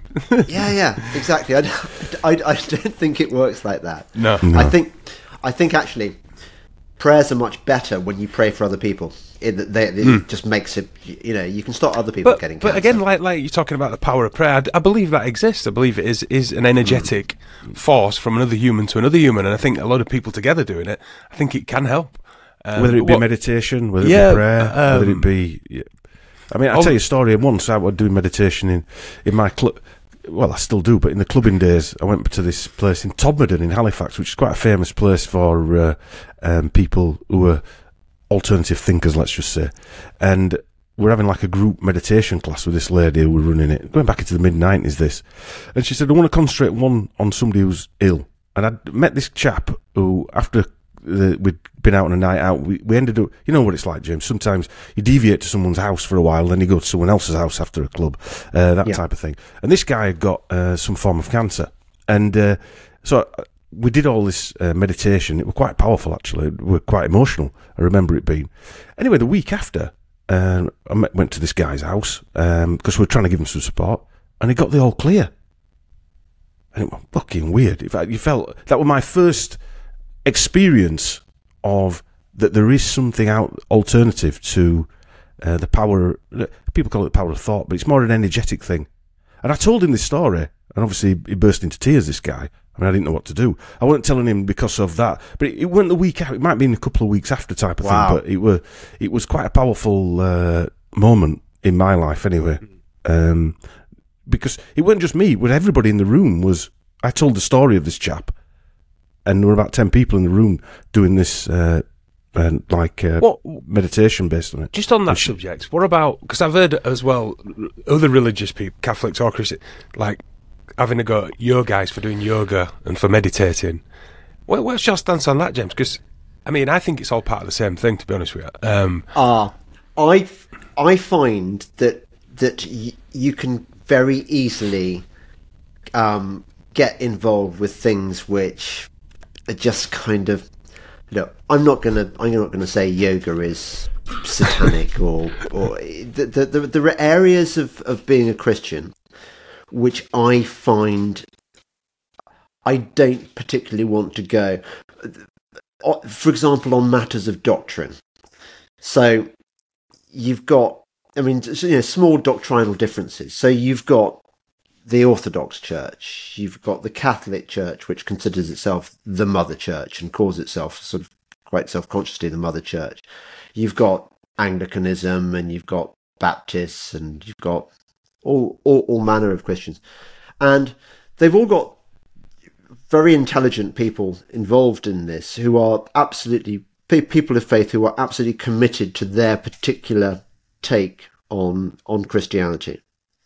And I think, well, some of them have got to be wrong, haven't they? I mean, because there because there are doctrinal differences which which which are which are which are quite serious. I don't want to go into them, but but but uh so it's a bit like the sort of the, the whole the whole world that we're learning about, where we're constantly being encouraged to pick sides and and, and fight for a particular team, yeah, which divides us and and separates us from the the, the things that matter. yeah, yeah. I would agree. I've done Uh, yoga, if that's what. Although I do think I'm a bit suspicious about Kundalini yoga, which awakens the power of the snake. I think you know. I think- Yeah. I like snakes. I you know I've been bitten three times by snakes, and I have a, which sounds like I have a bad relationship with them, but it's not. I mean, you, you don't get bitten by snakes unless you Separate up occasions or at the same time. Sep- separate occasions. I Right. was once, yeah, I was once, I was once showing my, I was, I, I was um, looking around this prep school where I, I was considering sending my son, and, and and one of the things that attracted me to it was the fact they had a snake, a snake club. So we were being shown around the, uh, we were being shown around the the, the, the, classroom, and and the, the, the instead of walls, they had lots of lots of glass tanks with snakes and lizards and tarantulas in them and and the, their headmaster interrupted the class, you know, to show the parents around, and and the, the, the teacher was in charge of the snake club, and I said, oh, I, I love reptiles, and you know, and, and he said, oh, do you want to have a hold of the snake? And I said, yeah, yeah, sure. So he gets out this uh, this rainbow boa, and and the rainbow boa is he said he said be careful. He's a bit he's a bit tasty this one. And I said, yeah, fine. I can I can handle snakes. You know, give me the snake. And and the snake was doing this. It was going, and I thought he looks like he's about to. And, and he suddenly and he bites me on the chin Right. and and and there's this blood pouring down my chin, and the headmaster has gone ashen, and all the boys in the class are going. This is so cool. Yeah, yeah, yeah. A, parent has been bitten on the chin by a By a snake. snake. Yeah. So look, what I'm saying is I'm not anti-snake, but I uh, but I know that traditionally, you know, going back to the Garden of Eden, the snake is not to be trusted, and I think people with sort of snake. I mean, have you gone down that rabbit hole about about the sort of the reptilian snaky Yeah, bloodline yeah, people? yeah. Yeah, James. Before I yeah, forget, which is yeah. connected. Are you aware of that? Um, and connected to religion. Are you aware of the Pope's auditorium being in the shape of a snake's head? That's. I, I mean, I, what do you do with that?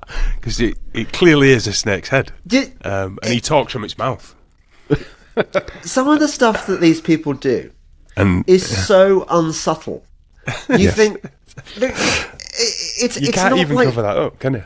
it's not like they're not telling us. I mean, No. all all this stuff and uh, Yeah.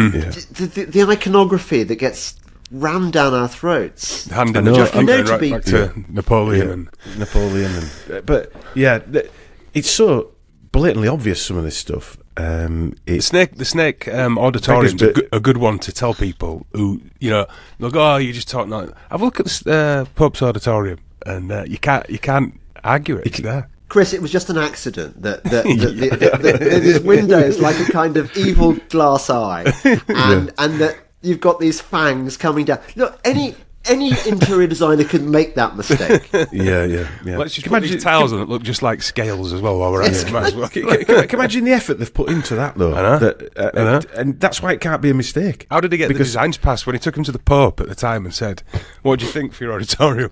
He said, "It looks a bit like a snake's head." No, no, no, no, no. it's not. we'll change that bit when we put it up. Can don't you imagine? So, so, so they it, somehow in the in the oversight committees they they've looked at these plans and they uh, and they completely missed the significance of it, and then they they, they, they build they build this thing, and they walk in and say, "Fuck." This- well, what are we going to do? Are we going to knock it down? I mean, you know, we haven't got very much money. Maybe when, when they were in their oversight committee, they were all sat around the table like this.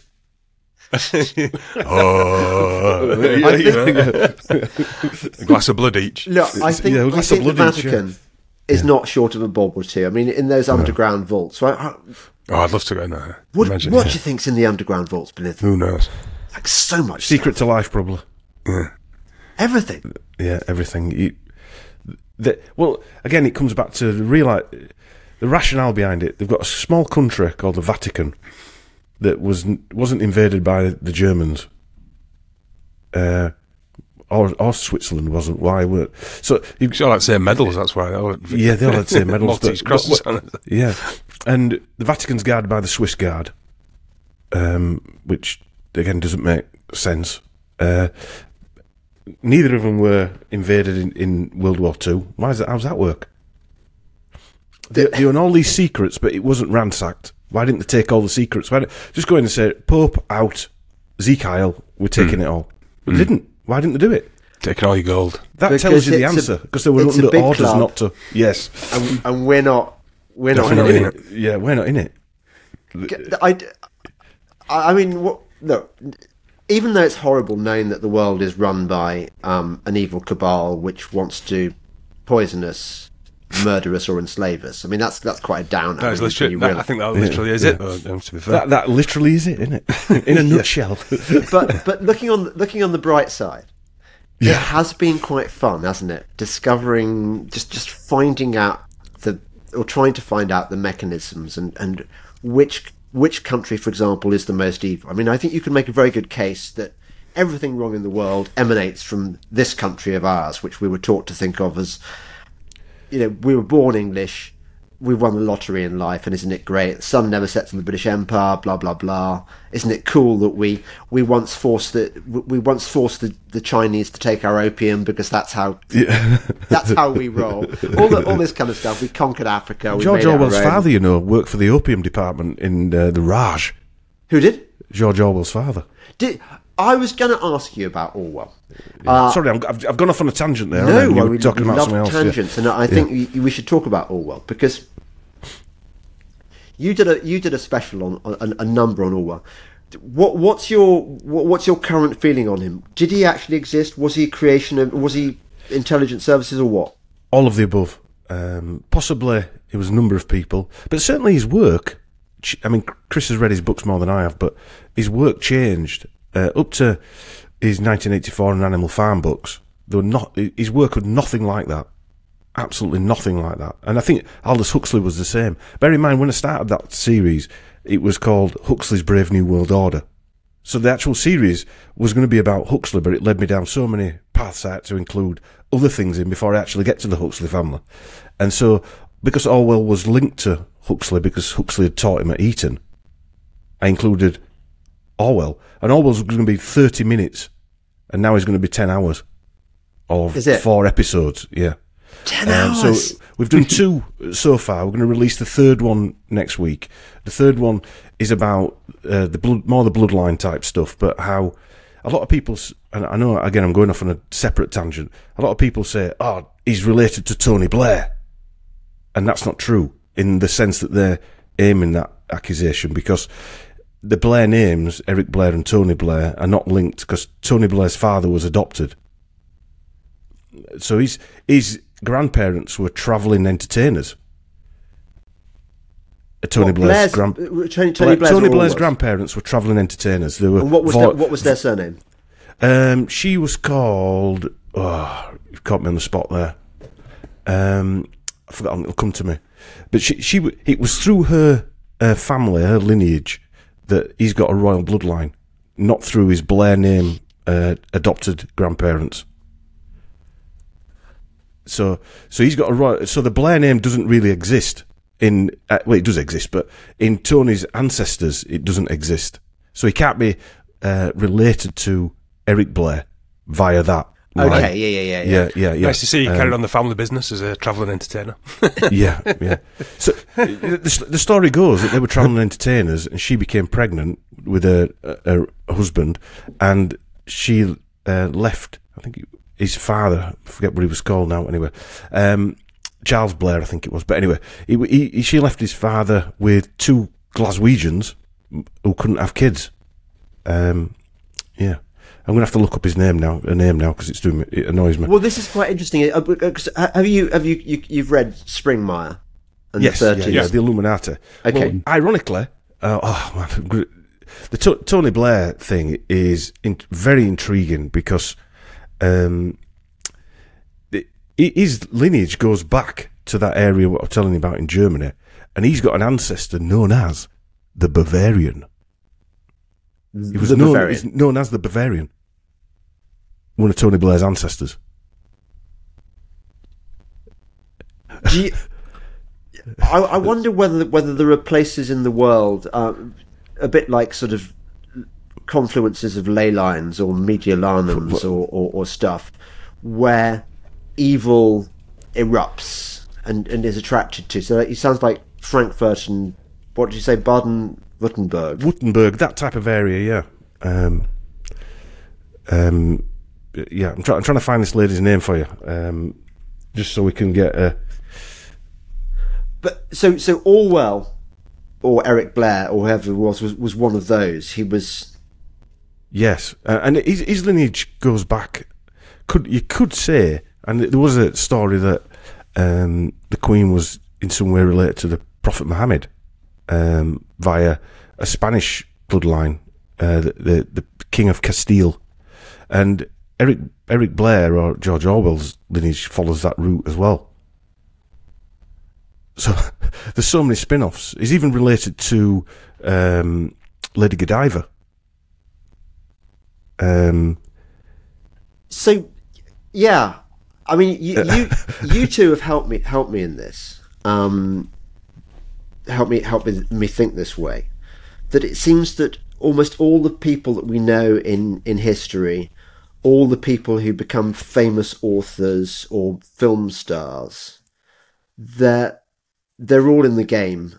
They're all part of the deception, and they and they all share these these kind of lineages, which which will always mean that people like us, for for better or worse, mostly for the better, I'd say, are left out of it because we because we don't have the right dark blood coursing through our veins. Blue Yeah, blood. well, it certainly it certainly seems that way to me because um, it's, it's it's hard to explain because if why why Orwell? All right, he's got this genealogy. I'm sure other people have got the same genealogy. Like going back to your original question, did he exist? Um, I've seen pictures that the, the pictures don't look the same person. Now, there's a lot of pictures floating around. Well, a few pictures. It's never been recorded. So one of these guys who worked for the BBC, there's no audio recording of him even talking, let fact- alone a, a video. I think But there's what- even only a handful, like eight pictures of him. Don't, Yeah. I don't think there's even that many pictures of him. You always see the same. If you Google him and look on images, you see the same image over and over again. Um, I think there's like a handful. The, so this it's guy, really sad this for me because I always considered Orwell to be one of the great prose mm. stylists. I mean, I'm, I'm not thinking so much of of 1984 or Animal Farm, which which strike me as like. Fair, but th- th- you're right. They they seem like they're written by a, by a, a different person. That that's mm. not why. It's not as as literary endeavours that they are on the on the curriculum. They're there as part of the the, the, the brainwashing. I think. It's, it's Well, not the fact their was that the, the rights to Animal Farm was sold to the CIA, weren't they? yeah, Uh, his second wife sold the rights to the animated film to the CIA. The CIA funded that animated film. That's not a tell at all. That's not that's not a clue about anything. I like, And- and- I, and- like, I like his other books as well. Yeah. Um, Down and Out in Paris and London and Wigan Pier and all that. I, I liked all of those, but they were all like social commentaries. And then he just went bang and went straight to uh, analogy about communism doing Animal Farm, and then 1984, um, which has just slowly come true. But his his essays, for example, The Lion Yeah. and the Unicorn, they're really really good and on the money. And he doesn't. He's. I, I remember Will Self, who's one of the most overrated yeah, novelists, if he is that in in in recent memory. Um, and he. I think he had a go at Orwell, and I was thinking, well, you you could write like Orwell in your dreams, but Yeah. Orwell wasn't. He didn't have your sort of. Uh, I tried a Will Self book actually. I, I tried one of it, and I didn't get it. I didn't. No. I didn't get what the fuss was about. No, but with Orwell, you know, he's straight in there. He's simple sentences and, and stuff. So it, it it depresses me in a way to think that this man might have been what written by a committee or, Well, or- maybe the one, maybe the one you liked, James, was Yes. was the real Orwell, and then Yes. he just used what he'd built up to get rid of him and get The these two persona. books out there. Persona, the Well, it- persona. The, the persona worked for the Information Research Department. Uh, Orwell worked for that, and his his first wife worked for the the Ministry of Information as well. Eileen O'Shaughnessy, she worked for the Ministry of Information, and his second wife, Sonia Brownell, worked for the Information Research Department as well. His first wife was a psychotherapist, which seems to be a running thing. Uh, Huxley's wife, uh, Aldous Huxley's wife, I think it was his second wife, was a psycho- psychologist or a psychotherapist as well. The, the lady that were administering LSD to him on his deathbed. Mm. And didn't, Um, didn't one of his wives write a poem? The poem, 1984. And uh, she, is, Eileen O'Shaughnessy, before she met Orwell, wrote, she was at school in Sunderland, a girls' school, and she got called back because it was their 50th anniversary. This was something like 1934, it was. And she, and she got she got given a, a, a subject to uh, write about the 50th anniversary of the school, but 50 years in advance, which would have been 1984, to write a poem. And it was called 1984 something. I forget what the to- to- title. is. She wrote a poem with 1984 in the title before she knew George Orwell. you could swear there, James, if you want. That's the thing. That's so. Um, I went down an, an, a, another rabbit hole recently, uh, uh, and I, I, I thought of you when I went um, down it, which was the whole of the modernist movement and the involvement of. Have you looked into Ezra Pound at all? No, I haven't yet. But Okay. I might come across the. Uh, yeah. Okay, so just I- I'll, I'll give you the outline of my theory, and then maybe you can you can work it into a a, a ten part uh, sort of fifty hour podcast series. But okay, so when you uh, have you have you Chris have you have you I don't expect you to have done Dom have you read any of the sort of modernist works have you read read No, um, not really. No. no, I won't say I have. no. So you go to if if, if you're going to study English literature uh, at at university level, you're probably going to be presented with this with this problem, which is that um, all the sort of the readable novels were written in the 19th century. Most of them by Russians, to be honest. The Russians were way way better at it than than anybody. And then in the early 20th century, both poetry and and the novels, and actually it happened in classical music as well, but were hit by this this sort of shock of the new trend, whereby instead of um, being readable, novels suddenly became experimental and and jazzy. And now, so you had things like Ulysses by by James Joyce, and you had the this this new generation of poets like like T.S. Eliot, and they they rejected all the values of of, of the of, of the the sort of Victorian and Georgian Georgian past, and, and created this new thing. And this is this is presented to you when when, when you're a, a young impressionable literature student as kind of a good thing. You know, it's it's it's it's it's it's progressive. It's it's it's it's it's Moved it all forward.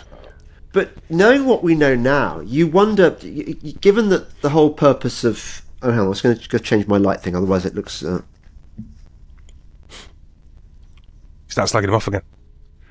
I hope it leaves this bit in.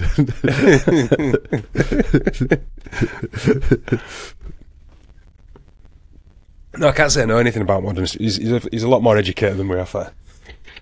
yeah, but I think that the. I don't but know I think much about I think he's going to Aldous get to the point. I think he's going to get to the point that you've been indoctrinated by being told that, aren't you? Yes. Yeah. It's not something you've come up with on your own. No. have you been rude no. about me again? Yeah. No, no. So- We've been saying loving things. Just, Uh, just a, yeah. a, a quick, a quick digression. You know, you, you've you've looked into the whole Dave McGowan thing and about music and how it's. Yeah, given that we, we know that the real purpose of, of, of, of pop music, as opposed to the uh, uh, the ostensible purpose, uh, was to create a generational divide, um, so that people, parents, no longer understood their children. uh, If they mm. ever did, but but it created this this divide. It introduced into the culture sex, drugs, etc. So so it, it it subverted the family and it subverted the culture generally. In the same way, I think that the reason that that modernism happened was not because it was a sort of natural progression that that that, that people suddenly wanted to write write and read unreadable novels. It was rather that a few tastemakers um, and and editors decided that, that, that this was this was a necessary thing and imposed it on the populace and, and people bought it on the line of the Emperor's New Clothes. Yeah, yeah. I don't understand it, but it's got to be good for me, and it's now, and it's so. From what you just told us there, James, I would 100% agree with your theory. Yeah. It sounds Well, like if, uh, if, if, the- if the likes of George Orwell are working for, um, I mean, there was Orwell's list as well, working for the m- intelligence services, and his, his work's been p- promoted by the intelligence services. Then all these artists, what were the artists we were talking about, Chris? Uh, Pollock. Francis Bacon, and Pollock, and all these people that were so the modern art type uh, people. Um, all they were they were funded by the CIA and promoted by the CIA. Hey, That was a here's the thing: Conspira fact. the per- the person who wrote the definitive book on this, Frances Stonor Saunders, was so. So you, let, let's not slag off Oxford completely. She was reading English in my year at Oxford. Yeah, Uh, so so we're not all bad. It was a good book that that she she wrote that. Yeah, Yeah, yeah. book. But listen to this one, James. Right, if, when these are little gems that you come across when you're doing research. So in Aldous Huxley's, um, so Aldous Huxley is known for sort of being part of the the Tavistock 1960s counterculture LSD revolution. Yeah. Which culminated with Woodstock, for argument's sake. But he's got somebody in his in his lineage ancestor called Thomas of Woodstock. And you come across these little things, these jigsaw puzzles. You think, is that what is that? What does that mean? Does it mean anything? That he's got. This guy was lived at Woodstock Palace, um, and he's actually part of Orwell, not Orwell, Aldous Huxley's lineage. I mean, I'm, are you looking too? I always think I'm looking too deep. Um, it, it a bit like um, the, the, well, the, the, we come across so many of these little silly things. I, I suppose they are, but um, I don't know. Is that too much of a coincidence? That too much of a leap? That uh, well, as, as E.M. Forster said, only connect. No, I, I, I think. Look, I, I, I think that that there is there's got to be something in it because there are too many of these so-called coincidences. Just, just, just let me finish my my, my thing about, Yeah, sorry about, about um, that, yeah. modernism. No, I, we, we like digressions, and it's great. That the person who who um, acted as the midwife for, for the wasteland, which was the great modernist poem, you know, T.S. Eliot, the one that the one that um, uh, that acted as as Ed that T.S. Eliot's sort of um, advisor and mentor was Ezra Pound, but Ezra Pound also gave birth to or encouraged James Joyce's Ulysses. So the two foundational texts of modernism in, in, in poetry and and the novel were both brought about by the the, the machinations of Ezra Pound, who later became involved uh, slightly with sort of fascism. You know, he was accused of being a a, a, fascist and so on. And that, but there's all sorts of weird stuff that we don't know about Pound that I think you should look into because it seems to me that these movements, which are presented to us as organic, are nothing of the kind. It's all part of the the psyop. Yeah, yeah, um, yeah. They are. I mean, again, To- Tony Blair's mo- uh, grandma was called Celia Ridgway. That's what she was called. Right. Um, his maternal grandma. Um, Ridgeway's not in the third. It, it, it, that's not in um, Springmeier. n- no, Rid- Ridgway isn't. Um, but he, sometimes you've got to go further back, and a lot of these are branches off from Yeah, yeah. Springmeiers. It- It's like um, the Arnold family. Um, Aldous Huxley's mother was Julia Arnold, and the Arnold family are quite uh, prominent in um, academia. Um, in fact, the, Tom, Thomas Arnold uh, was known to have invented stadium sports at rugby school. That's Um, right. Okay, so he's the yeah he's the only headmaster that we've heard of from that era, really, isn't he? Exactly. Arnold. Yeah, he's a famous famous Arnold. But then there's a lot of quite a few authors and poets, poets and things like that in the Arnold family. If you Yeah, look at the Matthew Arnold family, Matthew Arnold's uh, that, that, that he's um, Julia Arnold's uncle, so he'd be uh, Aldous Huxley's great uncle, I suppose. Um, uh, yeah, and so. uh, but the Arnold family, I think, is mentioned in Springmeier's book, eh, the American side of it, because they became prominent politicians um, as well. I think you're in Springmeyer, Dom, where I think I think he described As a branch off from another family, is that that's what I'm saying, James? think- not necessarily a direct. think, uh, I think he described that sometimes the bloodlines have little bastard sons, and they'll follow Yes. that bloodline. They'll continue Yes. to follow their Well, bloodline. Yes. Bo- Boris Boris is an illegitimate bloodline. Cameron's, Cameron's were an illegitimate bloodline. I think So he Cam- described Clinton as one of uh, them as well. So their their their royal lineages were illegitimate. So it was from either an affair or a secret woman on the side uh, that was that. The, so you you look at um, Blair's was Blair's was the same, um, and then his father was adopted.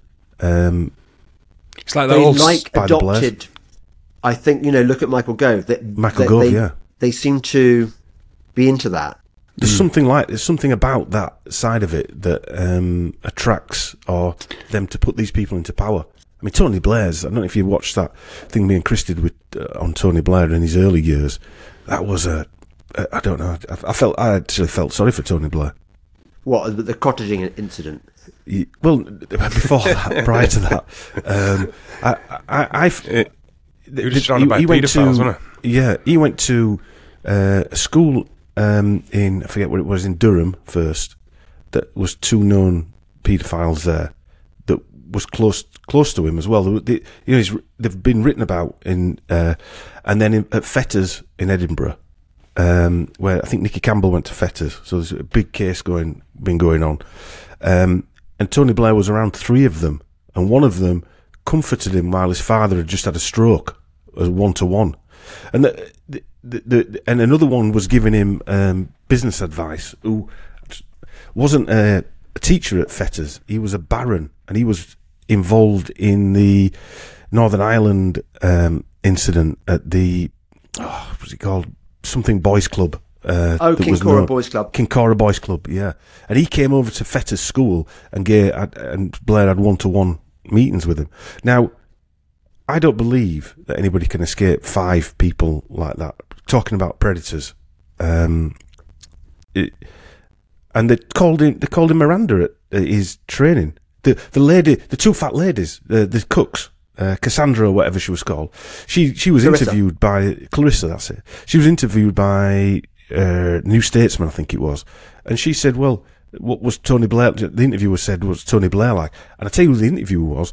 It was uh, her surname's Wakefield. It was Dominic Cummings' wife. Mary Wakefield. Where- yeah, I think she was interviewing her. Um, uh, her father's an interesting chap and all. Um, Humphrey. yeah, yeah. Um, and and she said, well, put it this way: he was more friendly with the T boys or the, than he was with the ladies. And we called him Miranda. They called him Miranda. why? Why, why I, would they call? I love Clarissa. yeah. Uh, Was she was she was she there when you were there then? Um, I I got to know her. Um, I can't remember how, um, but I went with her, or I, I, I made a I made a TV documentary once. Oddly enough, in praise of the upper classes, which, which I wouldn't do now. uh, and one of the segments that never it's got good to have on your. CV, that James. Yeah. When the sequel coming out, James? yeah. yeah, yeah, yeah, exactly. So I'm I'm thinking that I get sort of associate membership of the of the Cabal Club, even if I'm not yeah, actually. yeah, yeah. you see, I get sort of visitors' rights. Um, I went to the last ever Waterloo Cup in Aintree, which was the the Greyhound um, coursing hmm. thing, which was a great event because it was one of those events where it, you get the mixture of, of, of proper pikey pikeys and hmm. and upper class. You know, it it was a sort of real social mix, and and and that's what they don't want. The hmm. people who, who who who run the world don't want us meeting like-minded folk from different communities. No, Um, sure. No, they certainly Uh, don't. No, No. I, I, one of the happiest moments of, of I've ever been to at a um, uh, one of my events was that this guy comes up to me afterwards with uh, with with his dogs, his lurcher or whatever, and uh, and he and he looks, you know, he's he's he, he it's obvious he, he's he's you know he comes from a sort of traveller background or whatever or whatever, and he comes up to me and he's a fan. And the reason he's a fan, or maybe he likes the stuff I stuff I, I spout, although he said he doesn't, doesn't understand uh, uh, uh, a, a, every other other word because I, I talk talk too fast and too too posh, whatever. But he said that the reason that, that he likes me is that I'm a hunting man and he's a hunting man, and I'm sure he's I'm sure he doesn't ride to hounds in in in fancy kit, but that's what I love thing, about being thing. where we are. That that, Yeah. that that this we're all humans from hmm. different walks of life, and even though we have lots of differences, that we, we recognise that we're brothers under the skin. That's Well, been the, sil- the silly thing is, we talk with a broad Yorkshire accent. You think we're, we're meeting up with uh, Arthur Scargill's family every day, and uh, uh, you know, cooking as sausage ba- as bangers over a brazier out with his donkey jackets on. But when I'm not like that at all. I mean, I were a businessman, me personally, you know, and Chris has got small business running. We're, we're from a commercial background, you know. Yes, but people, but- people, you people you meet. That's what the, the grounding is that you can meet anybody and have the conversation we've just had for the last hour and 40 minutes uh, of a like mind. It doesn't matter where you're from. But how many whippets and um, racing pigeons do you both have out of interest? I've, I've never run, I've never undertwip it. Right? and I've, ne- I've never owned any pigeons. Do you know- we did have a we did have a, did have a We ferret. had a ferret. We had a ferret. Uh, Big yeah, that does. there some Yeah. ferrets, yeah. It's funny actually. Someone at work, I work in a kitchen as well. Jim. Someone asked me that, and I said, "You know what? I don't think I've ever seen a whippet or a pigeon in a, a pigeon That's- in you- captivity. I don't think I've ever They've seen taken boys. They've taken away your culture, and I think Yeah, you they should have have. fought harder to preserve. Yeah, but we've it. got another part of our culture as well. We've got an African side of our culture. Uh, so part of it, we're part. Uh, our grandfather was African American. Was he? Uh, yeah, he came over. he wouldn't have been called World- African American then. He was, what would he be called? Uh, No, I'd like to think. Yeah, yeah. yeah. Black I dread to think what he were called. yeah. and he got funky with our grandmother, probably at some jant da- in Huddersfield. Uh, uh, he was stationed over here during World War Two. Yeah. So our Um, mum And, were he- a- and a and he black offered us GI some baby. bubble gum, and, it, and one thing led to another. Yeah, yeah, they got funky. Put some Yeah, good but- music on. Give her a pair of tights.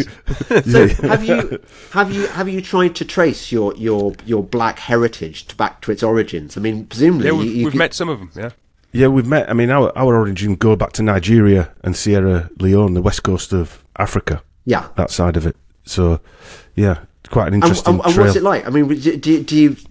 You- I mean, you, you've been you've been what to America or Sierra, Sierra Leone? No, they where? came over here. One, one chap was quite keen on contacting. Uh, I mean, I'm useless at stuff like that, believe it Yeah. or not. But he was quite keen on it, and he's passed away now. Sadly, is my. I he got was quite a close to him, me and my missus. Yeah. came and Yeah. stayed he, here a was- few he- times. he was a a ball-headed guy with a big grin, which was a Right. bit he, freaky he to literally see. looked, he Yeah. looked just like Dom. He had the same mannerisms and everything. It was quite freaky. And was, But- was was he completely black? Yes. Yeah.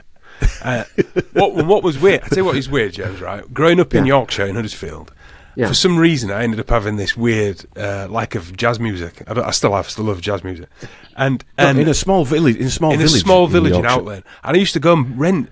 Um, I, I tried classical music, but I really I realised I liked jazz, and um, I did. I, I, I remember sitting there thinking, why? Why have I I, like got- even- blues I, I bought a tr- I brought I brought I bought a trumpet and everything. I wanted to learn to play the trumpet. Then my, my when I, when I finally met our cousin, and this is only going back like eight years.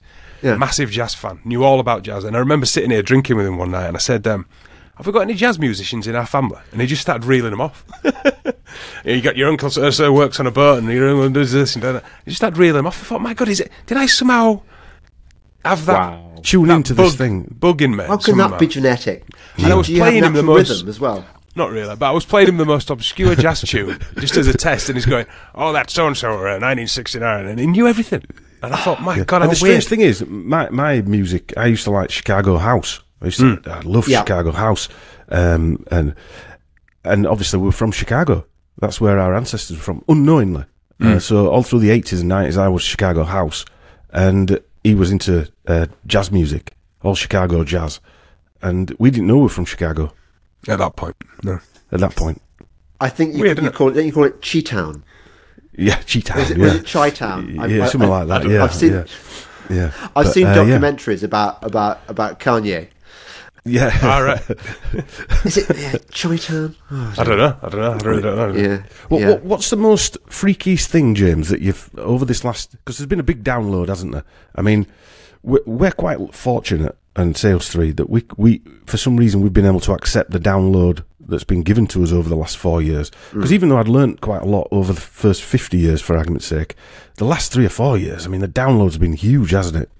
Um, It's been it's been the mind blowing, accelerated lunatic. I mean, I, I've left some people behind because Yeah. I my journey down the rabbit hole has been so precipitous and and swift and deep that it's just like yeah, uh, I don't know. I mean, um, I mean, it's all weird, isn't it? It's like it is. Yeah, it is. it's like an acid trip. Yeah, yeah, yeah, yeah. It is. It is. Uh, I mean, going back to Tony Blair and, being part uh, called the Bavarian, his part of his, his lineage goes back to the Habsburgs, and the Habsburgs launched World Economic Forum uh, with uh, Schwab. It, it- the um, which one was it now? Uh, anyway, one of the Habsburgs was in 1971 launched Davos. Yeah, and Tony Blair's thick as thieves with uh, Sir Klaus Schwab. He's been knighted as Sir Klaus Schwab as well. He's got a, an honorary knighthood, That's a knighthood as Sir. Klaus. Well, who did that then? No, not not our king, surely. Not not. no, no, it was a few years ago. It was the Queen, but uh, yeah, along with Sir Bill Gates. That do you know what? You asked me what the biggest shock. I think it's realizing that the Queen was not the, the, I, I was a monarchist, and I thought the Queen was a goody. Mm. And you know what? I don't think she was. No. No, No. nor And we- nor nor Churchill, nor all these No. designated here. Chances Ah. are I've got a statue, James. I've even got my doubts about Mary Berry. Yeah, Mary Berry. Maybe a cake's out that good. You, oh, you, well, you see, there's another one. I mean, Bake Off. What? What's it? What, sugar is poison. Chris, Chris, Chris is a, a chef. Don't talk to him about cooking about that. He I'm does not- his head in, do, do these not very good programs. baker. Well, no, what I find disgusting about those shows, and I think it is part of our demise, or what they want us to be our demise, is they've taken the most wholesome thing that you can do for your family, which is cook, and not just cook baking. So baking's like what mothers do, and, and they've turned it into a horrible competitive sport. And I just think they've done that with everything. They've even made a pottery one where Yeah. that's competitive, and they're always you know dum dum dum all that horrible music and you know Jeopardy. flashy images and just Yeah, it's just it's just I don't know. I, it comes across as all quite mean spirited to me, um, even though it's done in a fluffy way. It's Well, still they've got to um, infiltrate competition into everything, haven't they? You Yeah. can't, when when, They when our have. mum used to cook in the farm on the Aga, right, Mm. on a Sunday, making Sunday dinner, mixing the Yorkshire puddings up with eggs that we had extra, uh, uh, from the uh, from the farm, and we're having a Sunday roast of lamb or what have you that we reared on the farm. Um, that was made with love. You you can't exchange that to a competitive game trying to do the same thing, or buy a ready meal from Tesco's with Yorkshire puddings and roast beef in it because it's not the same thing. it kind of they it's took that they, they took that model of The Apprentice, didn't they? Where you know people to get ahead in and it was just it were encouraging people just to step, Step on on everyone's people's head and throats, just be as horrible as you can be, and you'll get there and you'll get what you want. Yeah, but who wants to be there? And who wants to step on people's head to get what they want? It's just Just make a it's scone. Just make a it's scone, man. It's a satanic, horrible version of what humans can be like, but don't really want to be like and shouldn't be like. Mm. Yeah, I, I, I could very happily talk to your you both for hours, and I think we, we should have, we should have a comeback. We should we should do a mm. I do another one where we just yeah. ramble again. Yeah, to no definitely. purpose for for ages. Well, it's But- been a long time in the planning, hasn't it? It has. you Well, uh, you know, I've been I've been quite flaky. I think it's I think it's. I spoke to you a few times on the phone. Uh, we spoke for generally spoke for an hour. We should have recorded the conversation on the phones, really, but because that that's how me and Chris started. I said I want to do a podcast where it'd be like me and you having a conversation. We just press record. Um, uh, yeah, It's the only way because it saves preparation time. yeah, But I was just thinking of bringing it full circle because I've I've been thinking all that time we haven't been doing this podcast. We've been planning it. I've been thinking about your podcasts and our, our relationship, um, even though we've only met for the first time now. And I was thinking, I was thinking about that sense I had when I was a young man um, a young under, an undergraduate, encountering these people who I didn't know, but would, would one day be, well, what the, the, the, the junior servants of the of the of the evil controllers, um, and I always remember, even though I desperately wanted to be one of them, I desperately wanted to be accepted by them.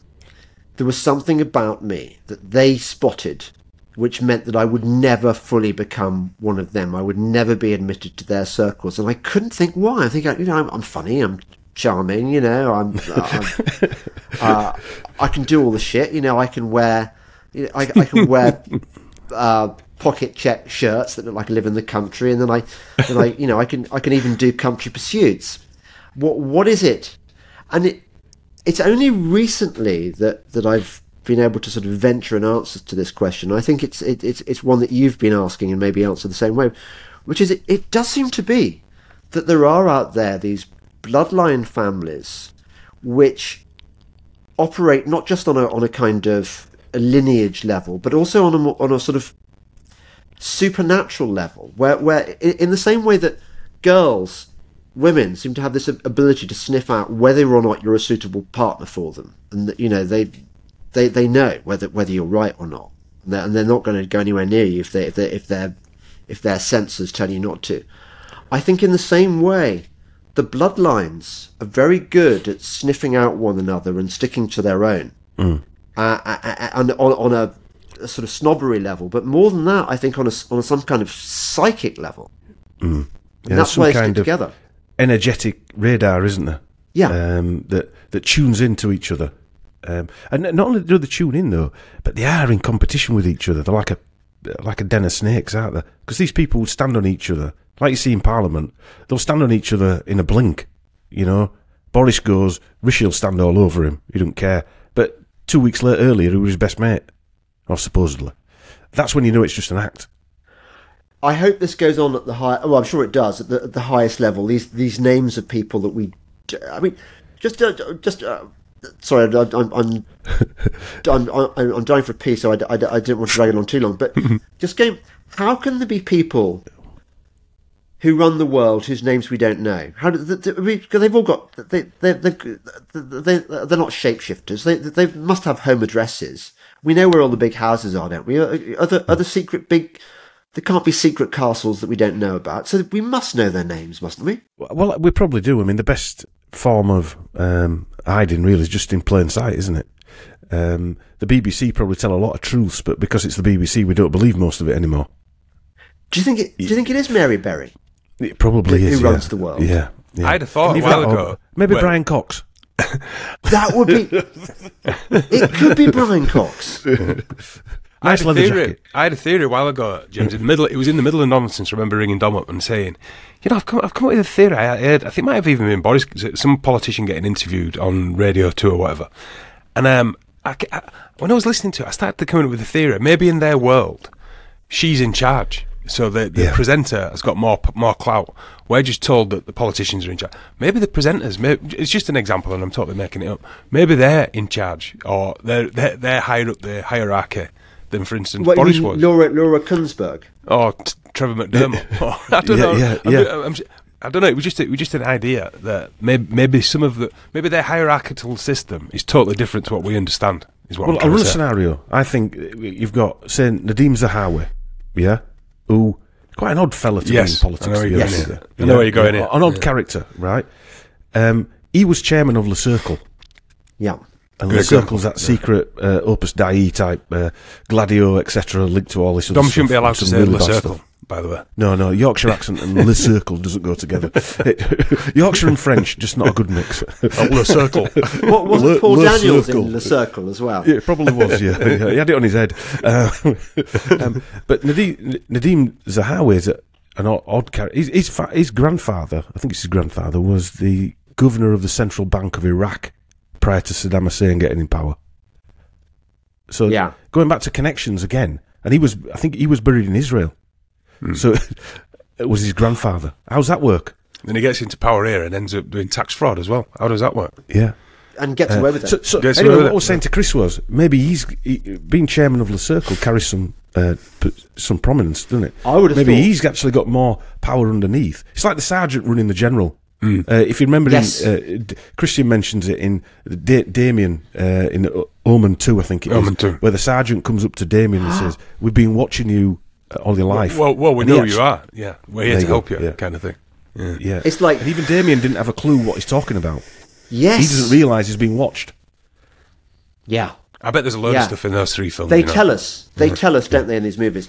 Well, um, okay, so to be continued. Where can? Uh, meanwhile, where can people find your stuff? If they want to look for us, we're at sheepfarm.co.uk. That's sheepfarm.co.uk. All those podcasts are there and released every Saturday. And we're on Instagram as well. I run a little Instagram, sheepfarm.co.uk on Instagram as well.